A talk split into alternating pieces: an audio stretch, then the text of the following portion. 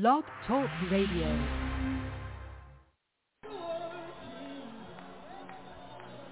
What else can we be? And I say, Oh Lord, my God, when I in awesome wonder. Thank you, Lord. Thank you, Jesus. Thank you, Yeshua. Thank you, Jehoshua.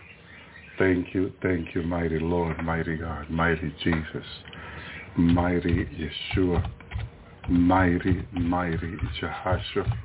What an awesome, awesome God. Hallelujah. We serve what a wonderful God. Thank you, Lord. We are grateful for his love. We are grateful for his mercy. Thank you, Brother Strata. Thank you, Jesus. Thank you, Yeshua. Thank you, Lord. He is awesome. He is so good. His mercy endure forever. Thank you, Lord. Thank you, Jesus. Amen. I thank you, Lord, for each of my brothers and sisters. Lord, help, Lord, those that are trying to log in tonight, Lord Jesus, help them, Lord. Help them to log in tonight. In Jesus' name we pray, Lord, make it possible for them to listen, to be able to listen, to be able to log in tonight, Lord, to be able to receive, to hear the program, mighty Lord, mighty God, mighty Jesus, mighty Yeshua, mighty, mighty Jehoshua. We pray in your name, Jesus, that you will make it possible, Lord, that you will break any plan of the enemy, any opposition, Lord, any change will be broken. Any yoke will be broken in Jesus' name. Send billions and trillions of warriors, angel, archangel, seraph, Lord, to protect us, to keep us. Hallelujah tonight in Jesus' name. We thank you, Lord. Bless of your life. Minister to your life, Lord. Mighty Lord, mighty Jesus, bless your anointing, your presence. Minister tonight in Jesus' name we pray, Lord. Forgive our sins and trespasses in Jesus' name. Help us, Lord. Empower us tonight to speak your word boldly, Lord, boldly. Hallelujah. In Jesus' name. Mighty Lord, give me the word. Give me the utterance to speak your word in Jesus' name tonight. Mighty Yeshua, mighty Jehoshua. We thank you, Lord. We thank you, God. What an awesome, awesome God we serve. What a good God. Thank you, Lord. Thank you, Jesus. Thank you, Yeshua. He is such a good God. He is such a great God. And we are blessed to, hallelujah, be able to share his word, share his revelation. Thank you, Lord. Thank you, Jesus. I received a, a mighty revelation this weekend. I say, hallelujah, one of those uh, revelations that I know are such a blessing. My brother my sister, I've been waiting on the Lord on this. I've been praying. I've been asking. I've been going to the Lord on this, hallelujah, to, for several days now. I don't know how many weeks. Hallelujah, the Lord said he would take me to heaven, and he did again. Oh, glory be unto him, my brother and sister. And amen, what he, what he revealed to me was so awesome, which I'm going to share tonight. Thank you, Lord. Thank you, Jesus. Thank you, Yeshua. Jesus is coming for his bride that have made herself ready. Thank you, Lord. I was in an area of heaven where I've been there before, but I was in a new area this time that the Lord allowed me to visit there. He brought me there. Hallelujah. And showed me so much.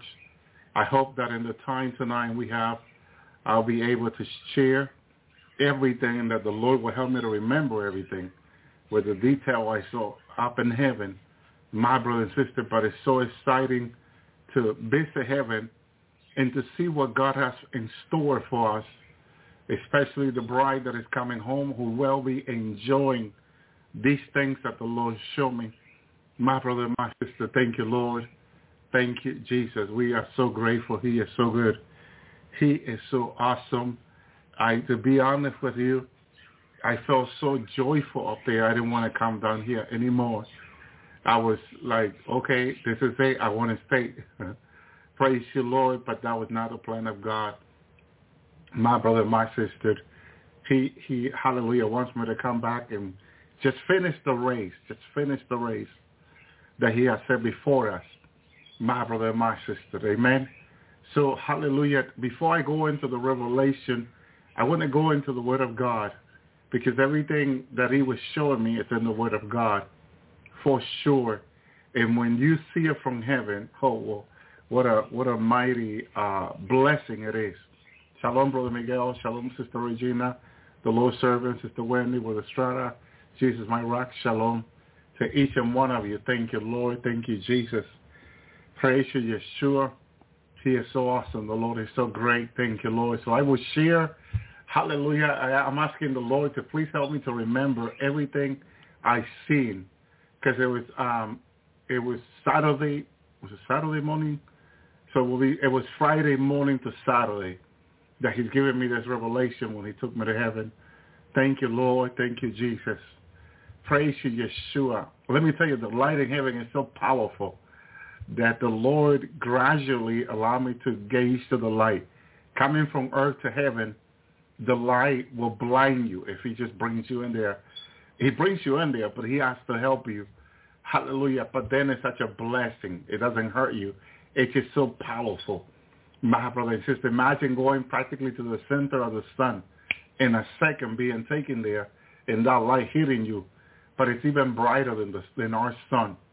So in order for you to understand what I'm going to describe tonight, you have to go there, which the church is going to go there very soon.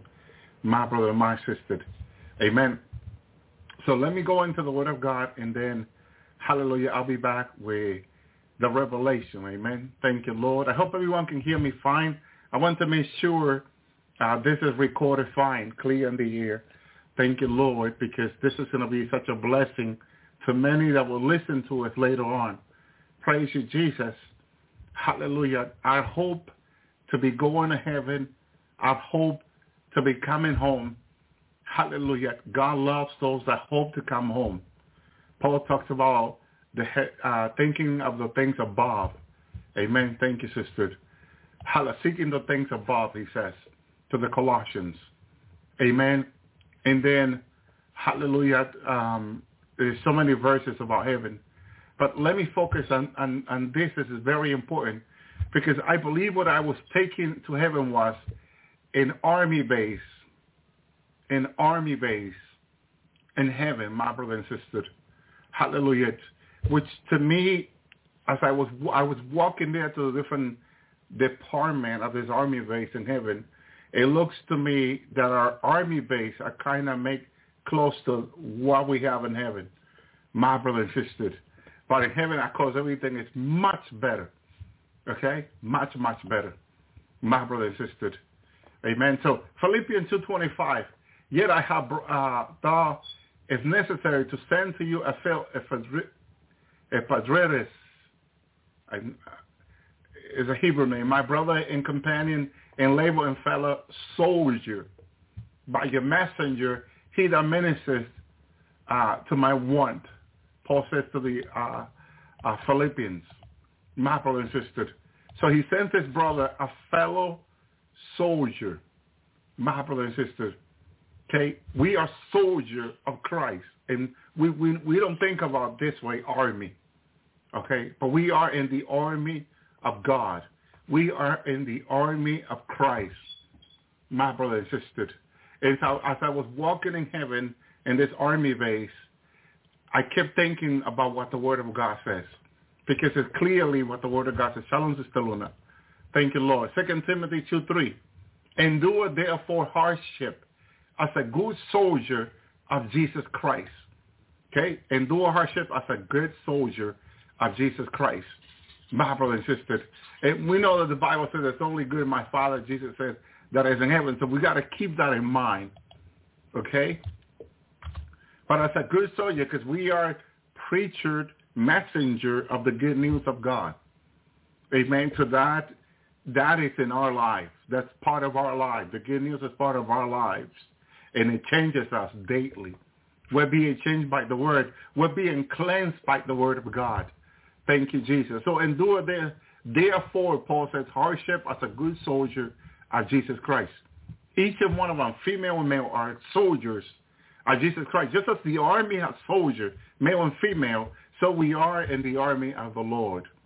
My brother, my sister, thank you, Lord. He's so awesome. Amen. Second Timothy 2, 4. No man who warreth entangle itself with the affair of this life. Okay, and please take this very uh, serious and personal to yourself, okay? Second Timothy 2, 4, okay? No man who warreth entangle himself with the affair of this life, that he may please him who hath chosen him to be a soldier. Okay? Who chosen us to be a soldier? Our Lord, our God. God has chosen us in Christ to be a soldier unto him. My brother, my sisters.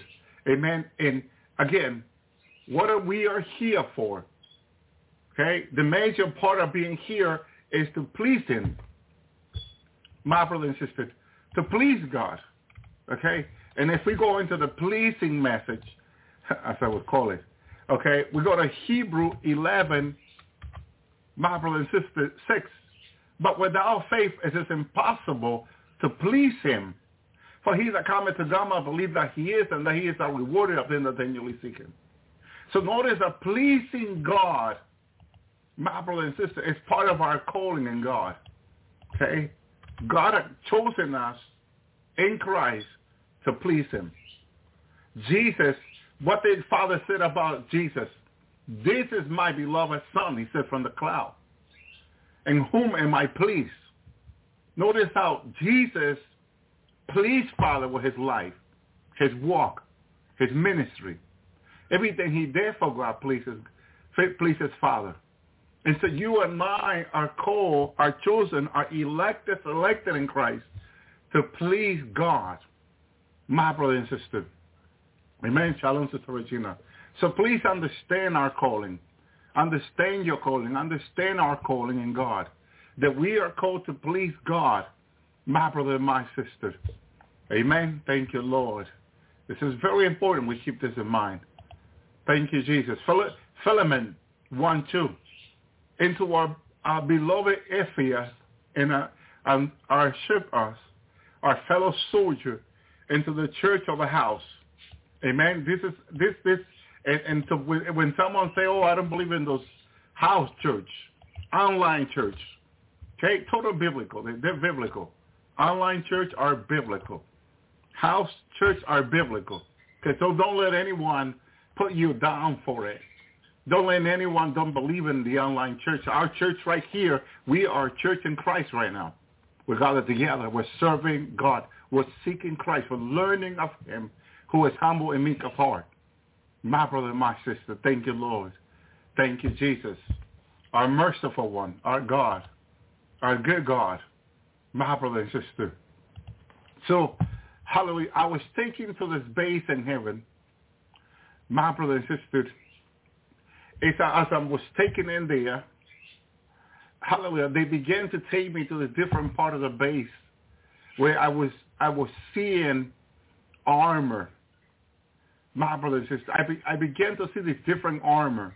I began to see these different rooms in this place. Okay?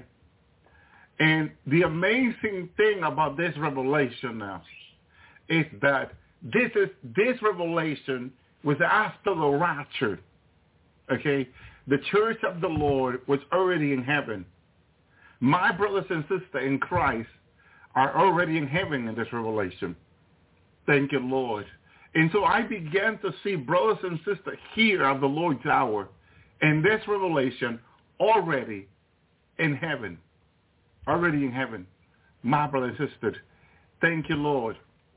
And so I'm, I'm being taken thank you, Lord, to this different room in this army base in heaven. Hallelujah. And I was amazed by the things I was seeing. Amazed. Hallelujah. The armor, the shield, different shields, amazing material that these things are made of, not the cheap stuff we have on this earth. My brother and sister. Amen. And I'm being taken to the different rooms different hallway, which they were very large, amazing place, my brother and sister. And at the same time, it was like I still have this earthly thinking, where are the bathrooms? Because I could not see any. My brother and sister. And I don't know if it was a cause for someone to laugh as I said, you know, having your thinking, your thoughts are clear to the other person who's there, an angel, whoever's, whoever's walking you around. It's like what you think, what you say is the same thing. My and sisters, it's so amazing. That's why the Lord says there's nothing hidden that will not come out to light. So it's like I was thinking it, but the one behind me, the one next to me, that was giving me the tour in this army base, my brother and sister, it's like one of them laughed when I said, where are the bathrooms? Because I still have this earthly thinking, earthly mind of, well, if you have this such a large place, for sure you have to have bathroom. You have to have shower rooms and all that. And it was, it was like I said something funny. But they understand where I come from because I'm coming from the earth to heaven. My brothers and sisters, thank you, Lord. So then they're taking me to the biggest room, center's room. And as I come into the room, I began, I began to see my brothers and sisters of the Lord's hour in this room. Now it's mind-blowing. Mind, mind-blowing. Now it's where thing changes for me. Because now I begin to see my brothers and sisters here of the Lord's hour in this big room where they were dressed with the army clothing, heavenly army clothing. Soldier, they, each and one of you had your soldier uniform. My brother and sister, this is the amazing thing. My brother and sister, and I'm looking at everyone, but people were, most everyone was sitting around at this time. And between the group, there was a large, large, long table. The table was from one corner of the room all the way to the other side. Remember that if you have thousands of people and everyone would like to eat fruit, because the table had so many fruit on it, cut in pieces, like a salad room, like a salad. Uh, um, I'm trying to think of any place where they cut all the fruit and they make them into salad, and then they had like a salad boat uh, on a bowl, and and it was all aligned like a buffet. Okay, like a large, large buffet place. My brother and sister and everything was completely fresh. All the fruit that, were in, that was on the table was completely fresh. My brother and my sister.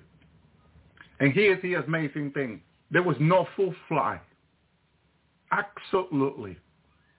Yeah, you had you had everything there. All kinds of fruit. Fresh, like you cannot even imagine.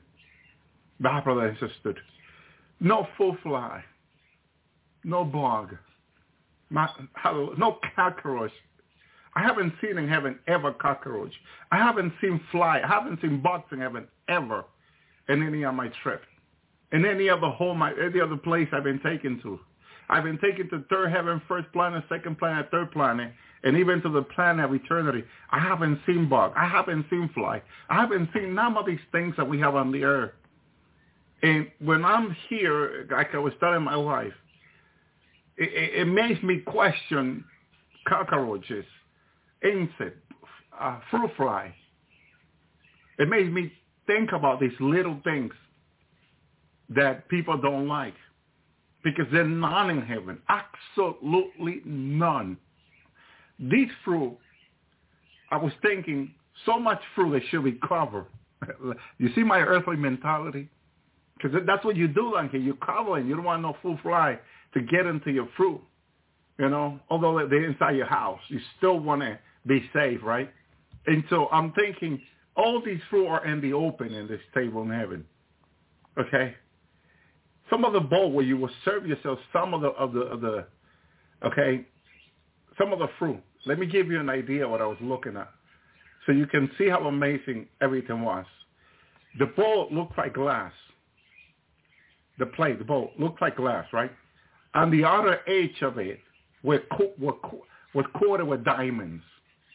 Diamonds, my brother and sister. Imagine a regular bowl completely all around the design of the boat. It's all diamond. My And this is this was like this is on earth. It's so expensive that you, if you have a glass with diamond around the edges, you're gonna be you're gonna be so careful, right? Well, on heaven, this is like like anything else, you know, regular. It's just, you don't you don't hold it so valuable like you hold it down here in heaven. Brother insisted. So I saw some of my brothers and sisters. They they went and grabbed a spoon, and and they they put themselves. They were serving themselves some of the fruit into the bowl, into this diamond bowl that the person just grabbed. And I saw when one of the brothers took a bite of one of the fruit, it was like, whoa, whoa, whoa, this is so fresh. So this this is amazing. One of the brothers said, as I saw my brother in Christ doing this, wow. He he was he because he, he's the church is already in heaven. This is seven years already. This was revealed to me in heaven. The church has been in heaven by now seven years already. The celebration practically had ended. The church was right now getting ready to come down, okay, as the army of Christ to fight. My brother and sister, to fight. Okay? The church is coming down to fight now. Okay? Um, let me read it for you. Revelation 19:11. And I saw heaven open, and we behold a white horse. He that sat upon him was called a faithful and true and righteousness, and he does judge and make word. His eyes is a flame of fire. His head were a many crowns. He had a name written that no man knew but he himself. He was clothed with vesture deep in blood. His name is called the Word of God. The army which are in heaven.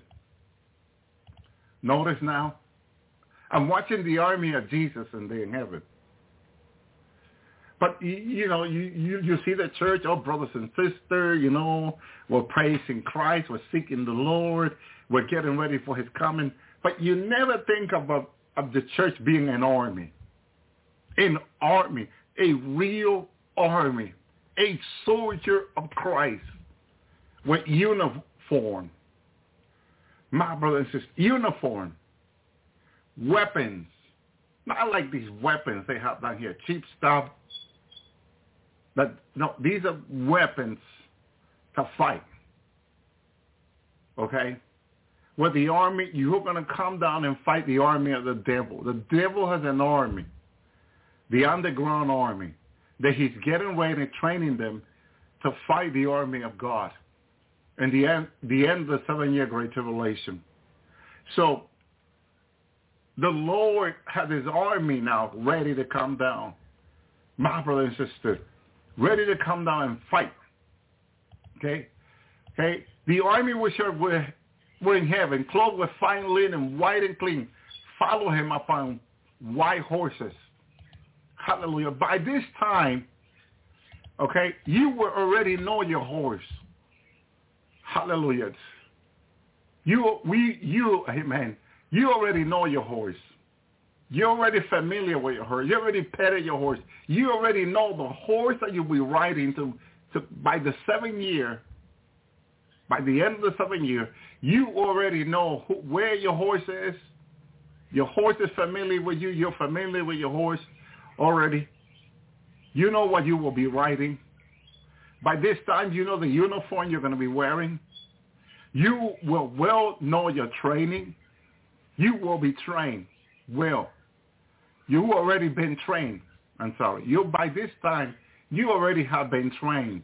And I'm going to go into the training because here comes the awesome part about the training. But I'm telling you how you looked to me how you were shown to me by the Lord.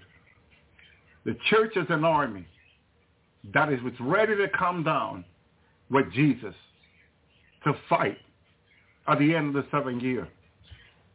My brother and sister, thank you, Lord. By this time, you already have your horse. You'll be ready to come down. And out of his mouth goes a sharp sword, which he will, shall smite the nation And this is the part where when I was taken to one of the room, I saw sword, weapons. Okay? And each and one of us are going to use them to fight swords and, and like similar weapons that you can choose which one, you know, you would train or you would be ready to use to fight because you're coming to fight. You're coming to fight. You're coming down to fight the end of the seven years. This is what the Lord was showing me. My brother and sister, thank you, Lord. Thank you, Jesus. And he should rule with them. He is why the Lord has chosen us to rule with him. To rule with him. Okay? You're next to the king to rule with the king against the enemy, against the nations. Defeat the enemy and rule the nations. That's what the thousand year reign with Christ is about. You're ruling with Christ. You're part of his army. You're his soldier. My brother and sister. With a rod of iron, he treated the winepress of the fierceness of the wrath of God Almighty. The Almighty had chosen us for this. He had elected, selected us before the foundation of this earth for this. So don't worry about your training, but I'll tell you, you are already training. You are already in training. Let me tell you what happened next. An archangel walks into the room and he called the army.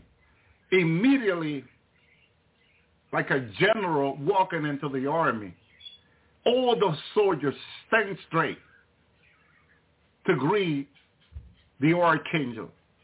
He began to speak to us. I mean, I, I was sitting by the, this time now, and all my brother was, was sitting, but everybody put down whatever they had in their hand, immediately stand straight as he greeted the soldier of Jesus Christ. He walked in there, my brother and sister. The Bible says like the voice of an archangel, the Lord comes down. So sure that was the Lord as an archangel. But he was speaking to us as a general, speaking to his army. And immediately we all stand straight. My brother and sister. And this is what he began to say, which shocked me and surprised me. My brother and sister. He says, you already have been in training. When you were down on earth and you have been casting out devils and demons, you have been training against the enemy. When you were casting demon in the name of the Lord, you already have been in training, he says. My brother and sister, when you were told finally, brethren, be strong in the Lord and the power of his mind. When you were told to put on the armor of God, he said, that ye may be able to stand against the wire of the devil. He says, for you wrestle not against flesh or blood, but against principality, against power, against the ruler of darkness of this world, against the spirit of wickedness in high places. This archangel said. Then he said, you were told to therefore take unto you the whole armor of God, that ye may be able to withstand in the evil day, having now done all to stand as we were standing there. Then he said, stand therefore having your, your loin girded about the truth, having the breastplate of righteousness, and your feet shod with the preparation of the gospel of peace. Above all, he says, take the shield of faith, whereby you should be stand to be able to quench all the fiery dark of the wicked.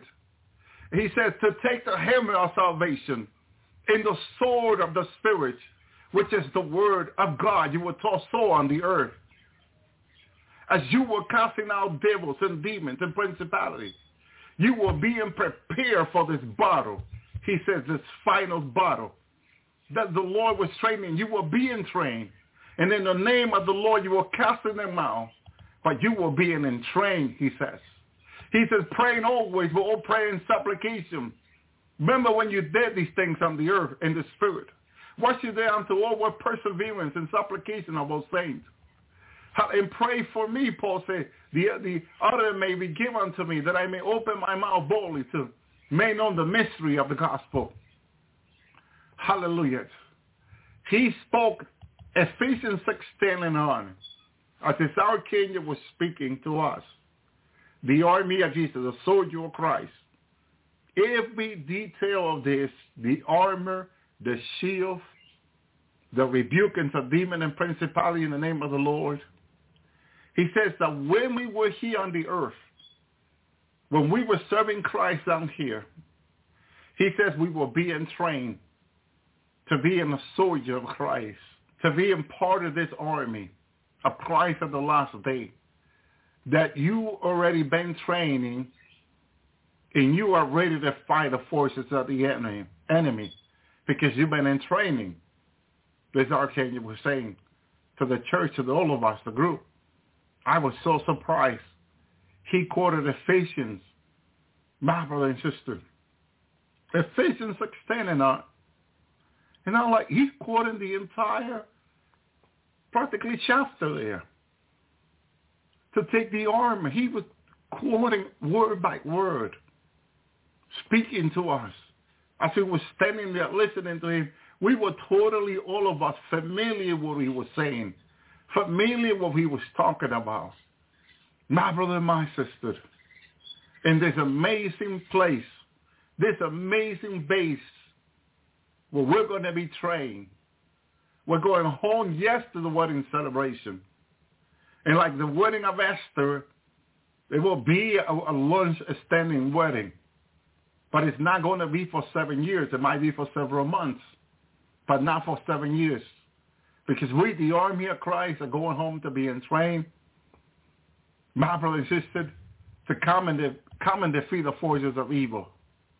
My brother and sister, thank you, Lord. Praise you, Lord. So Revelation 19 says, he has a vesture, his thigh, a name written King of King and Lord of Lord. I saw the, the angel standing in the sun. He cried with a loud voice, saying to all the folk that fly in the midst of heaven, come and gather yourself together unto the supper of the great God. My brother and sister, thank you, Lord. This whole army of Christ is coming. And I saw verse 19, the beast and the king of the earth and their army. You notice, just as they have their army right now, you won't think that you are being prepared to fight their army also. You, you didn't think about that, right? You didn't think about that their army will be getting ready to come against you. And that you are being prepared to fight them too. Again, let me read it, Revelation 19. 19. And I saw the beast and the king of the earth. These kings are the presidents, the leaders of this earth. Okay? What are, what are they bringing to the table? And their army gathered together to make war against him that sat upon the horse and against his army, against you and I. In case you were wondering. My brothers and sisters. That's why you're not no more if you once was part of the army of this earth. You're no more. You've been chosen to be in the part of the army of Jesus. Because guess what? Well, you don't have to guess. You can read it in God's word. Revelation 19, 19, remember. You're part of the army of Christ. You've been chosen, elected, selected to be in part of this army by God. And now, those I used to call brother are not your brother anymore. Now they become your enemy. And they will have no mercy with you on the battlefield. All the tanks that they have, all their new laser weapon that they're making, they're going to use against you in case you didn't know. All their missiles, all their Russian hypersonic missiles will be used against you and I as we're coming in those white horse. Now you understand what our training must be, my brother and sister, serious. We must commit a life to the Lord daily, daily repenting, daily rebuking the enemy, the demons and principality that will be the one beholding these soldiers on the earth that will come against you with hypersonic missile They will launch against you hypersonic missile. You're coming in a horse. And these people will be pointing to you as you come down in the cloud, hypersonic missile from every corner. So you need to be ready to confront your enemy. You, be, you better have your shield, your protection in the Lord, and knows how to fight against these weapons they're going to use against you and I. My brother and sister, this is a word coming. This word is not far off. In the moment the church gets taken home, seven years after that, this war, final war began World War III. It's between them and us. My brother and sister, we are called to be victorious in Christ. My brother and sister, we're going to fight. There's no going back on this. There's no going to the left or the right, but only going forward. God already have elected, selected you and I. This is why when the archangel walked and spoke, stand up, soldier. He said, we all immediately stand. And he began to speak to all of us with a loud, powerful voice. They have such a powerful voice. My brothers and sisters. And began to tell us about our preparation in the Lord. My brothers and sisters, this is the final battle. Again, I saw the beast and the king of the earth and their army gathered together. They're united. Church, this is why we need to be united in prayer. We need to be united in repenting. We need to be seeking the Lord, not coming against each other. See, the devil was putting in people's mind, in the church mind, to come against another to criticize one another. When his army are coming together, the church keeps fighting, coming against each other. No. We here to pray for one another, to encourage one another. Hallelujah. The best thing we can do for each other is to pray for one another.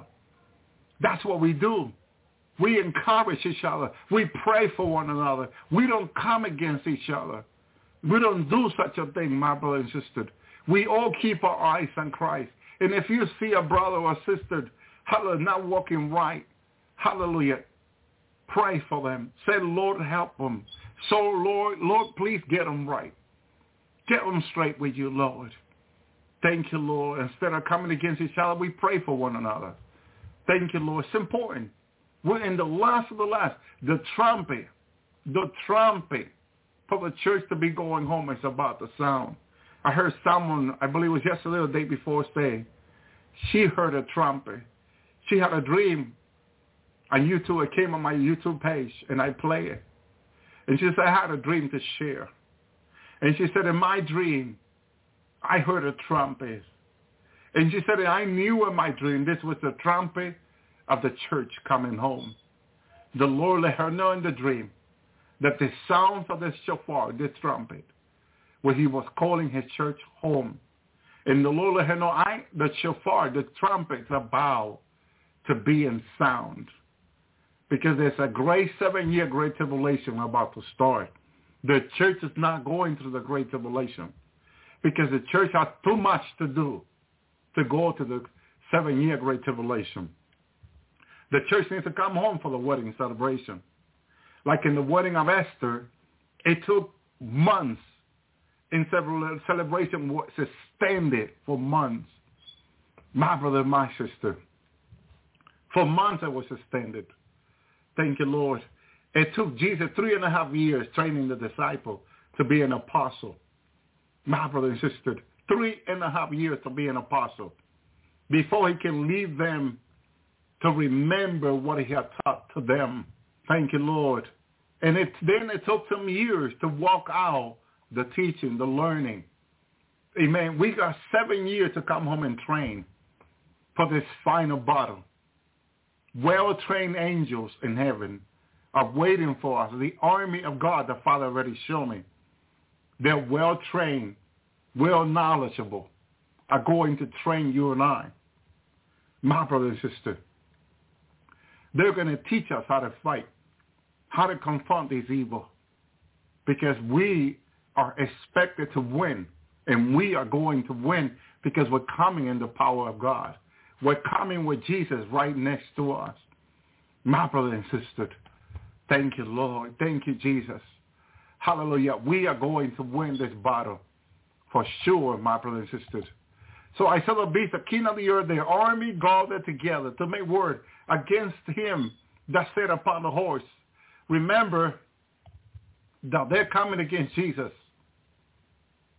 But at the same time, if they come against you, Jesus said, they come against me. So it's, it's all one.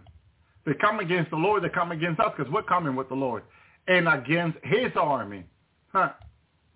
Against the army of the Lord, that is you and I. They're coming against us. My brother and. And the devil play dirty. The devil fights dirty.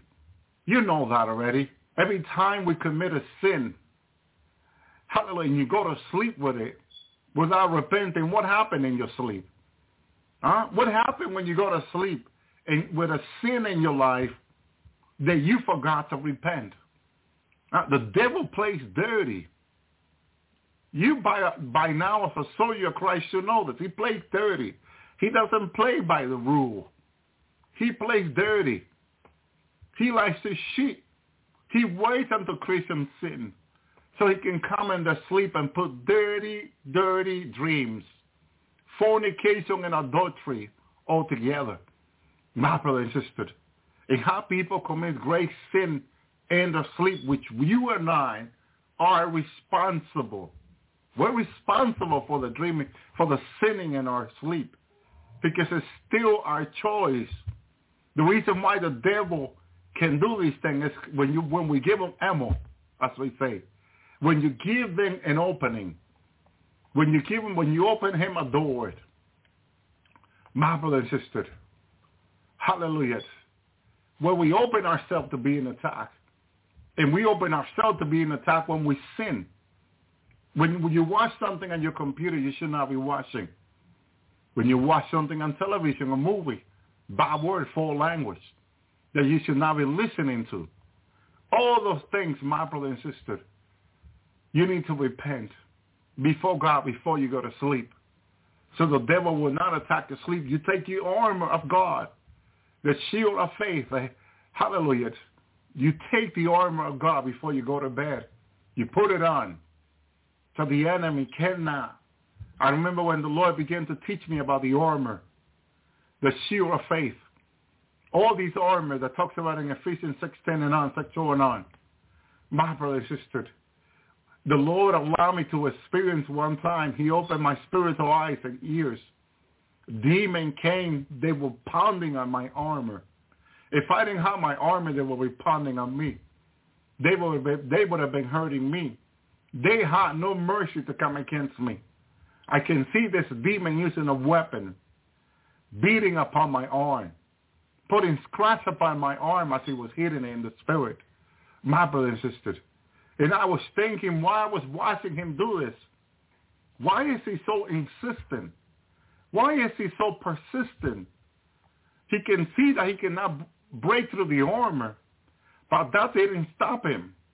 I saw him when we, when he told out the demon, come and help me. Come and break through this armor. This bad demon was telling this other. And these other demons came with armor also, and they all began to beat upon the armor. And it was like lightning. It's like it's like when you're hitting metal, wet metal. Sparks and fire comes out of it. It's what I could see. But these demons with the big muscle and strong kept hitting my armor in the spirit. And the Lord wanted me to see it. Because their idea is to penetrate the armor so they can attack me in my sleep. But by this time, the Lord was teaching me how to take my armor before I went to sleep. My brother and sister. And that's what the Lord says in Ephesians. Hallelujah. Therefore take unto you the whole armor of God, that ye may be able to withstand the evil day, having none those stand. Why do you think so many Christians are fallen?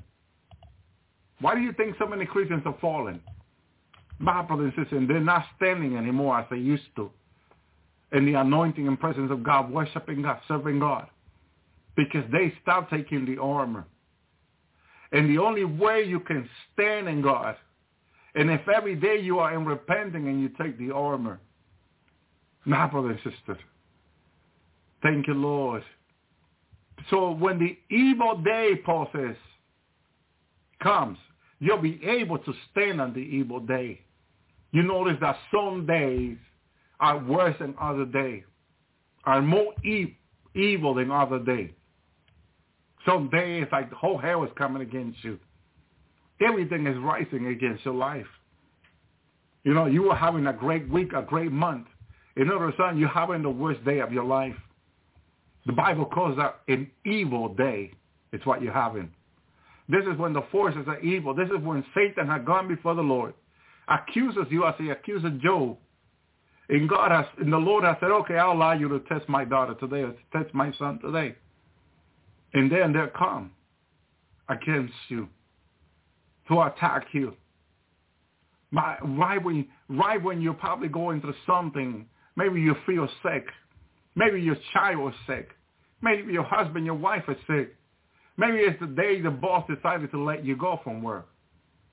Maybe it's a day that your check did not come in and you got all these bills you need to pay. And the day cannot get any worse. And that's when the enemy chooses to come against you. This the day that the devil told the Lord, doesn't she worship you for everything you're giving her or everything you're giving him? Let me go from your presence and test them and see if they will not curse you on your side. And then the Lord said, all right, go ahead. And the devil comes down to make you curse the Lord. Remember not to curse the Lord, though. And so I already stopped her check. Now let me go against her child. And then you're dealing with your child check. Your check is not in. You got all these bills. Your husband saying, what happened? What do you do? Did you change the address? What do you do wrong? And your husband, instead of helping you, your wife, instead of helping him and praying for him, say, here, my, my husband, let me lay hand on you and pray for you. That's the moment that she decided to go against Job. It's not the right time. It's not the right time. Because right now, if you are a weak Christian right now, this is the time when you say, oh, okay, I want a divorce. I want a divorce, okay? Because you, you should be helping me. You should not, you know, Job recognized that she was being like, like one of the heathen wife. My brother and sister, they had no mercy. Heathen had no mercy. She was behaving the same. Joe could see that in his wife. But Joe did not ask for a divorce like some other people would. My brother and sister, there are as many divorces in the Christian community today as there is in the world. Many, as many as the same practically. Christians are getting divorced like the world now. My brother and sister. Yes, it is the worst time to get a divorce. But Christians are divorcing now like anybody else. It's just so easy to say, let's quit it, let's get a divorce. It's so easy. My brother and my sister. But when you're going to a trial, it's not the time for you to get a divorce. It's time for you to humble yourself and pray. When you're going through the worst in your life, if you're having the worst years, I have years that have been really bad for me. But the Lord was teaching me through it to pray and trust him through it, that he will bring me through. Thank you, Lord. So now when I begin to go through the worst, that's when I try to focus more on the Lord and pray, which I never used to do before years ago. I used to get mad and angry. And if I'm seeking the Lord, if I'm fasting, if I'm praying, why am I going through this, I will say. And I will make it worse for myself. My, my worse. Amen. But if I do what Job did, if I do what David did, if I do what Moses did, if I do what Jesus did, See, he, he is where I learned of him to a humble and meek. And I have found peace for my soul. As they put, as he told his disciple in Gethsemane, that he will be arrested and be thrown into jail. He wanted the disciple to pray with him. It's all right to ask your brothers and sisters to pray for you, but don't forget that your brothers and sisters are also being tested and are going to trial and tribulation. Isn't it funny that when someone is really requesting prayer for you, It's when you're praying for yourself that you're going through the worst. A lot of time that happens too. So don't blame your brothers and sisters when you say, oh, they're not there for me. Don't, don't do that. Don't join the enemy in a pity party. No. My brothers and sisters, the Lord is faithful. The Lord is faithful. Sometimes if my brothers and sisters forget to pray for me, I'll ask the Lord to remind them. Remind them. Lord, remind them to pray for me. And the Lord does it. He's faithful. Remember, we are here to trust in the Lord, not on us and not on men. Some people think that if I call them on the phone and I pray for them, their problem will be over. Their sickness will be over. That is wrong. We are supposed to trust in Jesus only and only him. My brother my sister, understand that is the Lord. The Lord is the one that said he will help us through everything we go through in life. My brother and sister, thank you, Lord. I have people that I needed to call right away that really needed prayer. And that's when my com- the company disconnected my cell phone. Then I have these people, I need you to call me. I need you to call me, Brother Elvi. And that's when the company disconnected my phone. By the time I can call them, they're very angry on me. Why didn't you call me? Why didn't you give me the time to pray for me? And there's the problem if you depend on men. We are limited down here by many factors in this life. Power outages. Over here, when it rains and the, and the power outages, light post goes down, we have no internet and no power. And the person, oh, I need, I need to listen to your program live. I need you to be live. And I, my computer's out. I have no power in the, in the house. My internet is out. We need to depend on Jesus. We thank God for this program. We thank God we can hear, be here for our brothers and sisters. But remember, we are limited by many factors down here. But the Lord is always available for us 24 hours, every second, every minute of the day. My brother and sister, please remember that. Don't forget our limitation in the Lord. Because Paul had to remind the church of that many times. Because people were so dependent on the Apostle Paul. And he was teaching them to depend on the Lord. To seek the Lord is very important. Do not depend on men for anything. In the regard that the Lord can use us, yes, to bless people. But in the moment, sometime when we need it the most, is when the Lord wants us to depend on him. Always depend on Jesus. My brother, my sister. Very important. Thank you, Lord, that we do. So we don't set ourselves for failure and heartbreaking it. Stand therefore having your loin girded about the truth, having the breastplate of righteousness. How do you how do you put on the breastplate of righteousness? Through repentance. Repenting is the only way you can. You, the blood of Jesus cleanses us from all sins, all sins, all unrighteousness. Unrighteousness is sin. In order for us to have the breastplate of righteousness, we have to repent sin. The blood of Jesus has to cleanse us. So that means daily repenting if you want to have the breastplate of righteousness. This breastplate of righteousness, I saw you in heaven two morning ago, whatever, and you, and you, my brother and sister. I saw you have this breastplate of righteousness. Okay? This breastplate is powerful. This protects you from any weapon of the enemy. My brother and sister, it's powerful in the Lord. Thank you, Lord. And your feet with, with, with the shop, with the preparation of the gospel of feet. Of peace, I'm sorry. This gospel of peace protects your feet also. Hallelujah. It's like a protection. Probably can be called like a shield. It's a protection to your feet that you would have as you walk, as you move forward. Because the enemy, I noticed something the Lord showed me when he took me to that final battle the other a few months ago that I shared here in the Lord's Hour. Some of the army was coming out, out of the ground. And I was thinking, if they can come out of the ground so easily, they can hit your feet through the ground. But this is why we also have this, this, uh, the, our feet shut with the preparation of the gospel. It's powerful in the Lord. Thank you, Lord. Above all, take the shield of faith. The seal of faith. What did the army use seal for? The seal of faith. When they hit you with another weapon, you put the shield before you, and the shield takes the blow. I saw the shield. And not ruining heaven that I was taking with all the armor were, I saw shield hanging there. My brother and sister. And I feel like you can put it on over your hand to protect you against the, the blow of the enemy. My brother and sister. The Bible says to take it.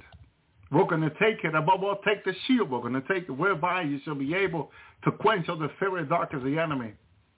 These dark of the enemy are wicked. And they're well prepared and they're ready to come against us with it. Take the armor of the Lord. Don't take this lightly. Some people take it lightly and their attacks are great. Don't take the attack of the enemy that are really wicked and evil. I heard of people dying in their dreams, being killed in their dreams. We're not here to die. We're not here to being killed. Hallelujah. Yes, we're willing to die, but the Lord, mighty is him that is in us. Remember.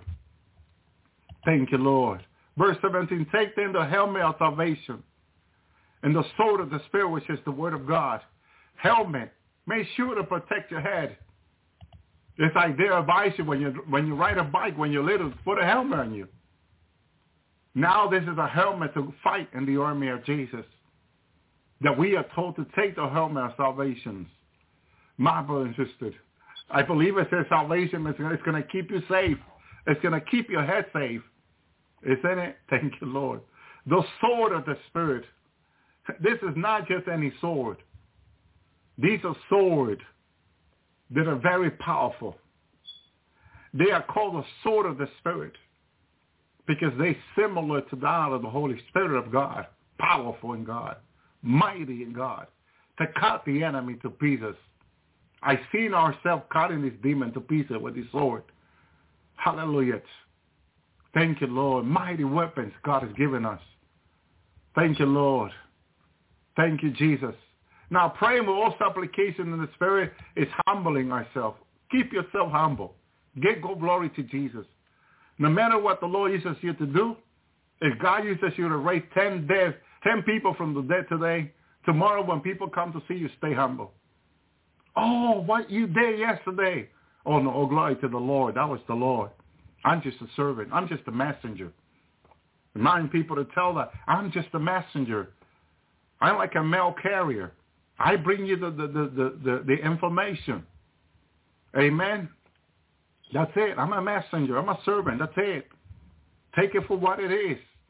All glory goes to Jesus who died on the cross to save us. My brother and don't confuse the messenger with the Lord. No, I'm just a humble little. I need the Lord every day, like you. Just a messenger, just a servant. That's it. Nothing more. All glory goes to Jesus who died on the cross. My brother and sister, watching there unto war, perseverance, supplication for all saints.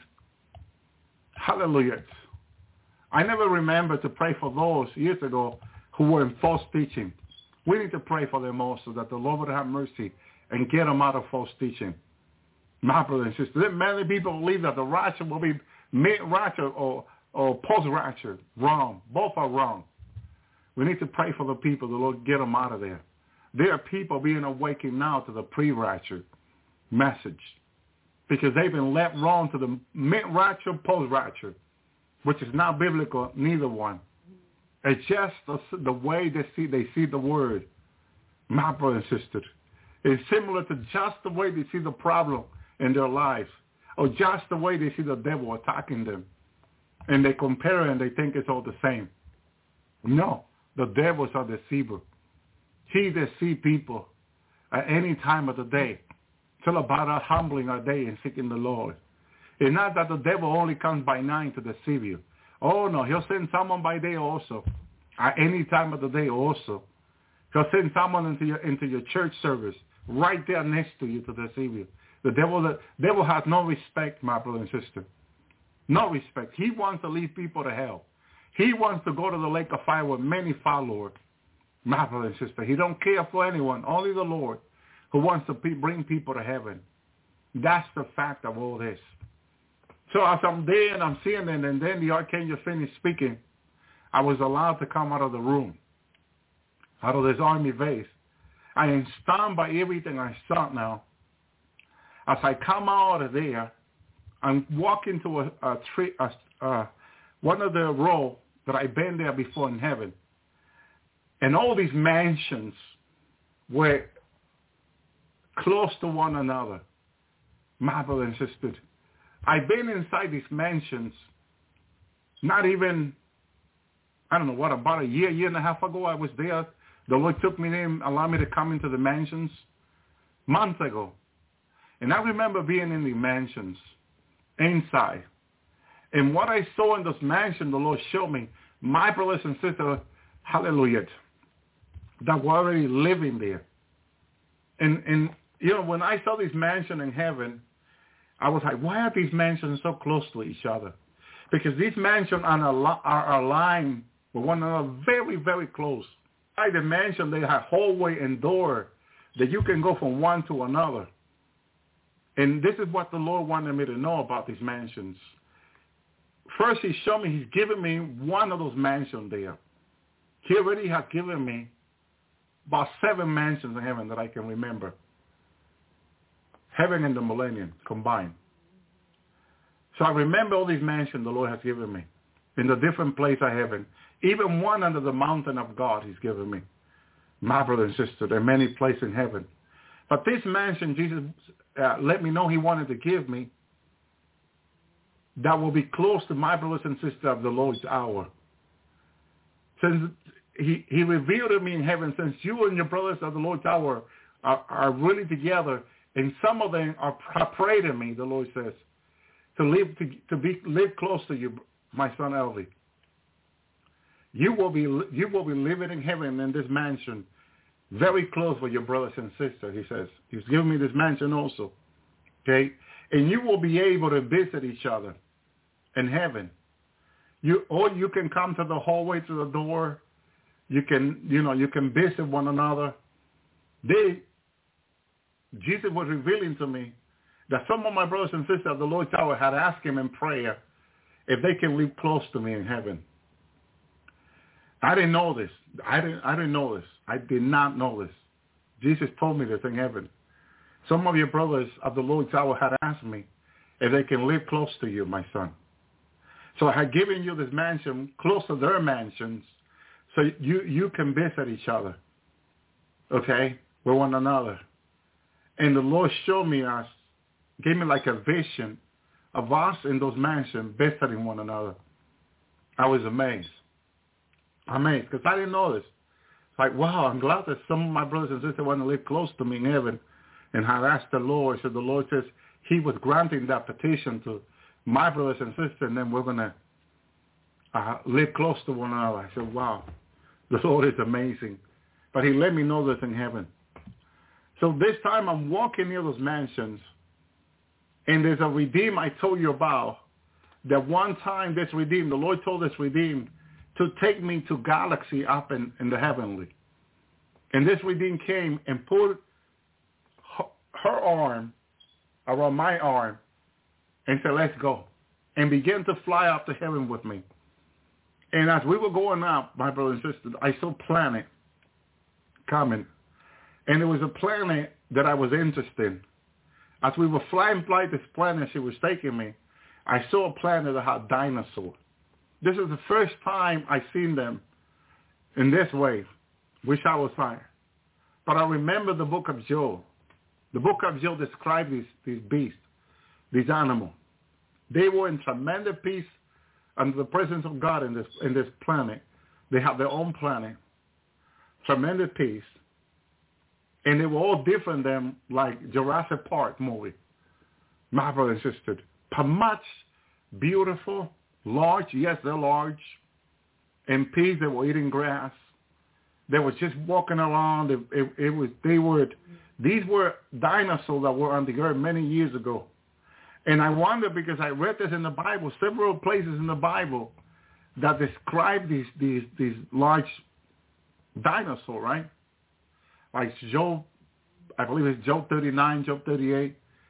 And I have read that several times in the Bible. And I wondered about these things. But the Lord wanted to answer that to me. So that time he took me up and, and, and she took me up and showed me these these things. My brother and there was much more things that were being revealed to me that was, wow, so much information. Thank you, Lord. So this time I see her again. And she was there. And this is what the Lord showed me about her. She's a redeemed. She's been in heaven thousands a year. She's like, remember Sister Essence? Brother and sister? She's like Sister Essence. She's very knowledgeable, my brother and sister. In another occasion, of, uh, a year and a half ago or less, the Lord took me to heaven, to this part of heaven. There was a meeting. And this meeting was about the preparation for this final, I believe, battle that the Lord was getting us ready. But in heaven, they were talking about this. And she came and said, Elvie, follow me. And I follow her. She was moving really fast, really, really fast, like lightning fast. And I had a hard time keeping up with her. Remember, she's in heaven, I'm dying here. And even though I, I believe I was in my glorified body, but she was moving so fast, I could not even keep up with her. But when I got to the meeting, then I, I, I, I remember that I cannot be lost in heaven when, or anywhere else neither. That if I'm lost, what I need to do is ask the Lord to lead me. Ask the Holy Spirit. Jesus said he will guide you to all truth. So at that very moment as I'm, I lost her. I could not see her anymore because she went too fast. I was reminded, hey, you're supposed to rely on, on the Lord, the Holy Spirit. So like, okay, so which way? And then he was leading me and took me to the meeting. My brother insisted. So the reminder that even here or in heaven, if here I'm being led by the Lord and the Holy Spirit, that means in heaven, it has to be the same. Remember that God, Jesus has all power in heaven and on earth. Thy will be done on earth as it is in heaven. So being led by the Holy Spirit on here that Jesus told us, he will guide us all through. It's the same thing in heaven. And that was because I was following her, but she was going too fast. But it was like God wanted me, wanted her to do that to me. And had me wonder which way did she took her left or right. I couldn't tell. Then I was reminded, hey, you're supposed to be led by the Holy Spirit, by the Lord, not by anyone else. And so, oh Lord, yes, guide me. And the moment I said guide me, immediately he, hallelujah, began to guide me. And I, and I went there and I began to listen. The conversation was about being ready, what God was about to do, that the time have come for these things to come to pass. This is why the rapture is practically history in heaven. My brother and sister, everything is about us being ready for the final battle. Yes, we're going in, up into the wedding, which is ready. The bride is ready. And in the moment of God, as God revealed to sister, the trumpets to be in sound and people going to disappear. Now I know the people here on earth criticize the Christian and are even bothered by the Christian by now. They just want people to get out of here. But I'm going to say this. When the church is gone, the salt of the earth is gone. The light of the earth is gone. Nothing will make any sense anymore. Nothing will taste the same without the salt of the earth, the church. Nothing will seem the same without the light, the light, which is the church on the earth. They are going to regret ever thinking that they just want the Christians out of the earth, the Christian to be gone. In America right now and around the world, with the with the increase of AI, and sister, I was meditating what opened the, what empowered AI over the children of Israel in Joshua 7. Why did the children of Israel with such a great army who just overcame Jericho, Jericho had such a powerful wall. that no human being by sword or anything can bring it down. And sister. And the children of Israel could not bring Jericho down with their own power. They had totally had to depend on God. And God allowed Jericho, for the war Jericho to be so strong. So when the children of Israel will get there, they will have to know that they had to depend on God. People forget daily that they had to depend on the Lord for everything. God brought the water Jericho down. When they cross the Jordan now, they come to the place called Ai, my brother and sister. And the place called Ai is full of wicked men and women who follow artificial intelligence wholeheartedly, who believe in artificial intelligence and in artificial intelligence society, being having the work, having AI work for them, having all the warehouse being run by AI, having all the products being, hallelujah, produced and made by AI. It's an AI society worldwide that has rise in the last day, but it's not new. Because the men and women of AI, my brothers and sisters, back then were very powerful. And there's only one weapon to overcome AI. It's obedience unto the Lord. It's God fighting through you. The children of Israel, Achan, decided to take a Babylonian mantle. Babylonian mantle only began to king people in high office. This Babylonian mantle was, was not just anything. If you had one of those Babylonian mantles, they were very, very, they cost a lot of money. It's like having a Mona Lisa. Thousands and millions of dollars. They cost a lot, even back then. Achan, when he found this Babylonian mantle, he know this man royal value, what we call today millions of dollars. He decided to hide this. But here's the thing.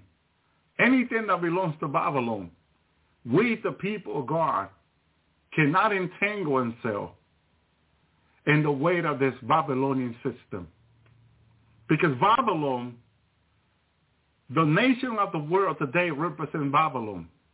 And there are many wicked things in this Babylonian system that we cannot entangle ourselves with. One of the tools like Achan in the last day that we can not entangle ourselves or we lose to AI is having to do with abortion. Any other tools of abortion. My brother and sister, any other licenses of gay marriage and homosexual marriage. If we have to do with any of those tools, we're doing the same thing that Achan did with the Babylonian mantle. My brother and sister. And so when they entangle themselves with the things of this world, Achan by himself and his family contaminated the whole camp. And when the children of Israel went to confront them, the men of Ai, the men of Ai began to beat on them and killed them, many of them. And they realized, why are we losing to AI? United States and the world needs to ask themselves today, why are we losing to AI? What is it that we're doing? We're doing the same thing that Achan did. Hallelujah. He had a Babylonian mantle. Churches are having like Babylonian mantle, entangling themselves with abortion and gay marriage. My brother and sister. And when the church does this, they're going to lose to AI. AI will take over their job. AI will take over their community, their internet, their computer, their cell phone, everything. They'll lose to AI. They'll take the 5G, which Father said to me that whoever take the 5G will have to stay in the Great Tribulation. And they'll take the 5G, and the punishment will be they will have to stay in the Great Tribulation. They cannot come home in the rapture lest they truly repent and put it down and break down their cell phone. You cannot have 5G on your cell phone. No, my brother and sister. Father was very specific to that. There is a punishment, even if you take the COVID-19 by sin.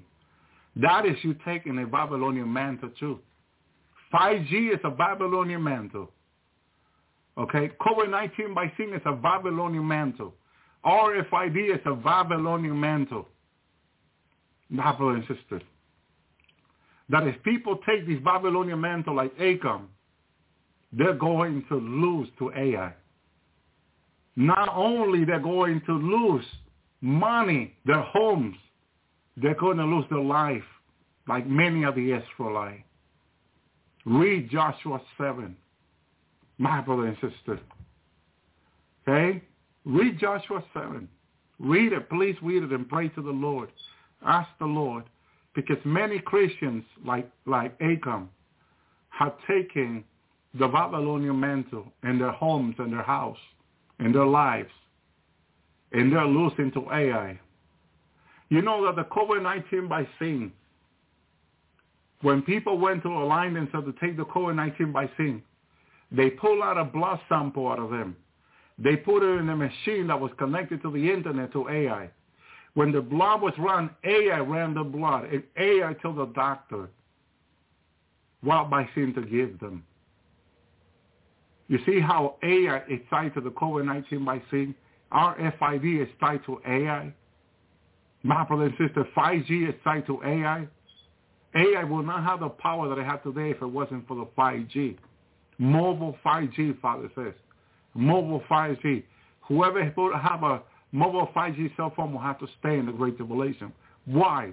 Because like Achan, they are taking a Babylonian mantle into the life, into the homes. And there's a consequence for it. There is a consequence for it. Whether people like it or not, the consequence is happening. And the children of Israel begin to lose their life to AI. And that's the same thing in AI, the same thing that people today in this Babylonian system, many are losing their lives. My brother and sister, and it's sad. It's really, really, really sad that this is happening. God help us in the last days. Exodus 14, 19. And the angel of God who went before the camp of Israel removed and went behind them and the pillar of the cloud went from before their faces and stood behind them. Notice how God was behind them and before them. Because the Lord Jesus, who is the angel of the Lord, the angel of God, my brother and sister, knew what they needed, knew what could happen to them, knew what the enemy was planning. He is why we depend on the Lord always. Because the Lord knows exactly what we need. The Lord knows exactly what our enemies are planning. That you don't see, that you have you don't have that intelligence. Jesus have it. Unless the Lord reveals it to you through the Holy Spirit. My brother and sisters, Hallelujah. This is the intelligence that in the intelligent community, they pay millions and billions of dollars for intelligence. Why do you think this country pays so much for intelligence? To know what the other countries are doing. And then intelligence are being sold all the time. Very, very expensive. Hallelujah. Our enemy plans against us. And the, the only one that knows that has that intelligent, valuable intelligence is Jesus. He'll reveal it to us of the Holy Spirit as we ask. But when it comes to the enemy attacking, you want to trust the Lord and the Lord only. The angel of God, again, went before the camp. He is the army of Israel marching, ready to confront the enemy. And look what the Lord has to do to keep them safe. The angel of God went before the camp of Israel, removed and went behind them Look at the position the Lord is taking. He knew exactly what the enemy was planning, that the children of Israel could not see. Okay? The enemy had taken another position. What did the Lord do? The Lord removed and went behind them, and the pillar of the cloud went before them, and their face stood behind them. Before it was ahead, the enemy's coming behind the cloud. He said, go behind so they can see. And the Lord, the Lord was protecting them. Before the cloud moved, Jesus moved to protect them. Abraham, the Lord says to Abraham, I am thy shield and thy strong tower, Jesus said to Abraham. Hallelujah. Why is the Lord Abraham's shield in his strong tower? Because the enemy is going to come against Abraham one way or another. And the Lord needed to protect Abraham from his enemy. The Lord is protecting his church from his enemy. He is our shield. He is our strong tower against the enemy. No matter what position the enemy takes, if you're trusting in the Lord, if the Lord is your shield and your strong tower, whatever position the enemy takes, the Lord is right there before you. Before the attack comes in your life, if you're trusting on the Lord, he is protecting you. And he will deliver you. Thank you, Lord. Exodus 33, 7. Moses took the tabernacle and pitched it outside the camp, uh, afar off from the camp, and called it the tabernacle of a congregation. And it came to pass that everyone who saw the Lord went out to the tabernacle of the congregation, which was outside. Hallelujah. Here is a place to congregate one another with the Lord. What, the, what was in the heart and the mind of Moses? These people need to stay in communication with God. Okay? They need to be talking to God. They need to be seeking God. They need to be in union and communion with God. Let me say it this way. God put it in his heart. God put it in him to do so. He called it a tabernacle or congregation. He called it a name, congregation, meeting. The tabernacle, a meeting. The tabernacle where you come and meet with God, one on one. And it came to pass that everyone who served the Lord, see, when I went out into the tabernacle or congregation which was outside the camp. The place was a place of meeting for you to come and seek the Lord. Congregate yourself. My brother, this is such a mighty place. Thank you, Lord. But look how God let the, the leader of God, the leader of the people, Exodus 33, 11, the Lord spoke unto Moses face to face as a man speaketh unto his friend. And he returned again to the camp, but his servant Joshua the son of Nun, a young man, departed now out of the tabernacle. Joshua said, well, like, Mo, uh, like unto Moses, I don't get taken where God is. I don't see God, God face to face. But it doesn't mean that my relationship with God changes in any way, in any shape or any form. You see, you don't let what God, God is taking other people to heaven. Praise God. Praise be his name. That has nothing to do with your relationship with God. You keep repenting. You keep seeking the Lord. You keep meeting with the Lord every day one-on-one. My brother and sister, don't let anyone try to make you not seek the Lord anymore or make you change your mind. Nonsense and foolishness. Joshua, a man of God. Moses was going facing God, talking to God face to face. But his servant Joshua, the son of Nun, a young man, okay, not an old man, a young man. Don't let people tell you because you're young, oh, no, you know, that's for older people. Like people used to say it a lot. Nonsense and foolishness. It doesn't matter you're a young man, middle-aged man, old man. It doesn't matter your age. Seek the Lord. Seek to spending time with God. My brother and my sister, thank you, Lord.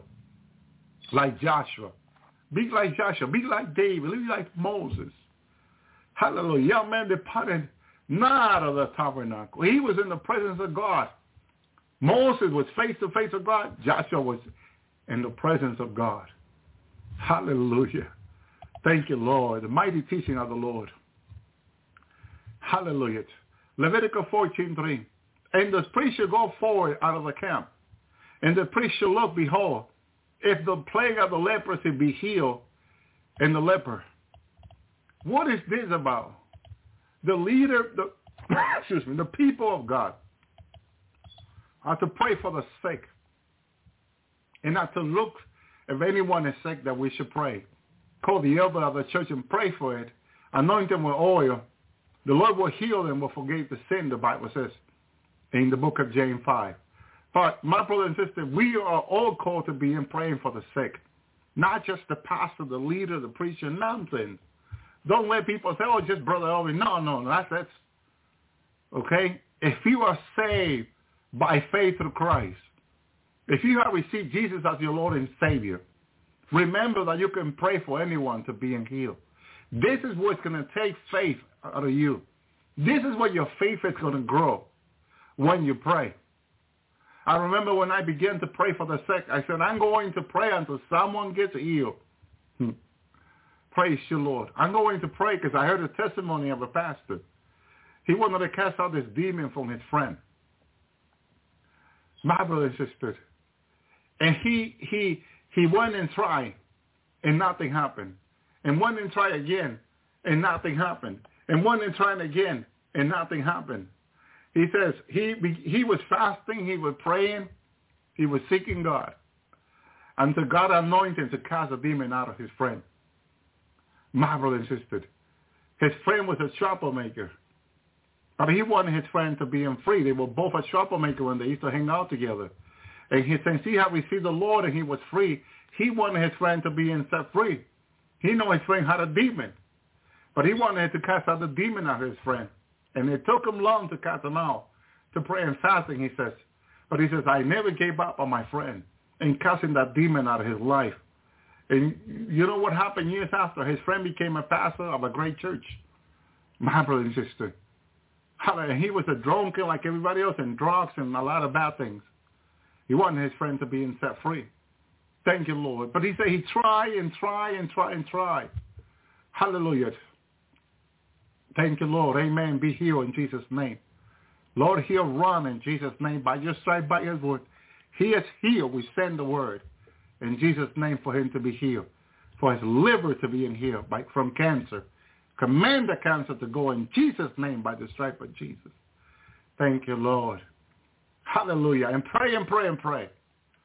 Okay? And this is what I did. I went out and prayed for people. I remember I gave them the word. Nothing happened. I went out again and fasted again and prayed. Hallelujah. After someone said, well, felt the power of God and felt better. I said, I was thinking that's not enough. Feeling better is not enough. I said, this person needs to be healed.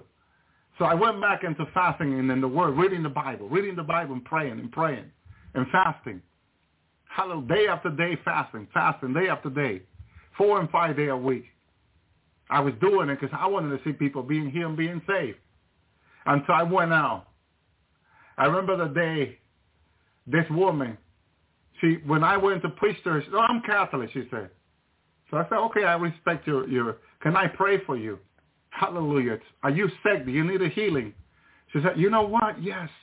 I had surgery on my, on my shoulder, which I've been having a lot of pain. I can hardly move my shoulder. I had already surgery on it. It, it just, oh, I guess at my age, she said, I'm not, I'm not feeling better. Man, and I, I was feeling the anointing and presence of the Lord so strong. The fasting, fasting, fasting. And I said, I will, can I pray for you? Very careful without hardly touching her because you don't want to be touching, especially women. My brother and sister, putting my hand close to her shoulder, I asked the Lord right there. I began to pray and pray, Lord, began to command all attacks of the enemy, began to proclaim healing. And the power of God came over her, my brothers. She began to shake right there on the side of the road.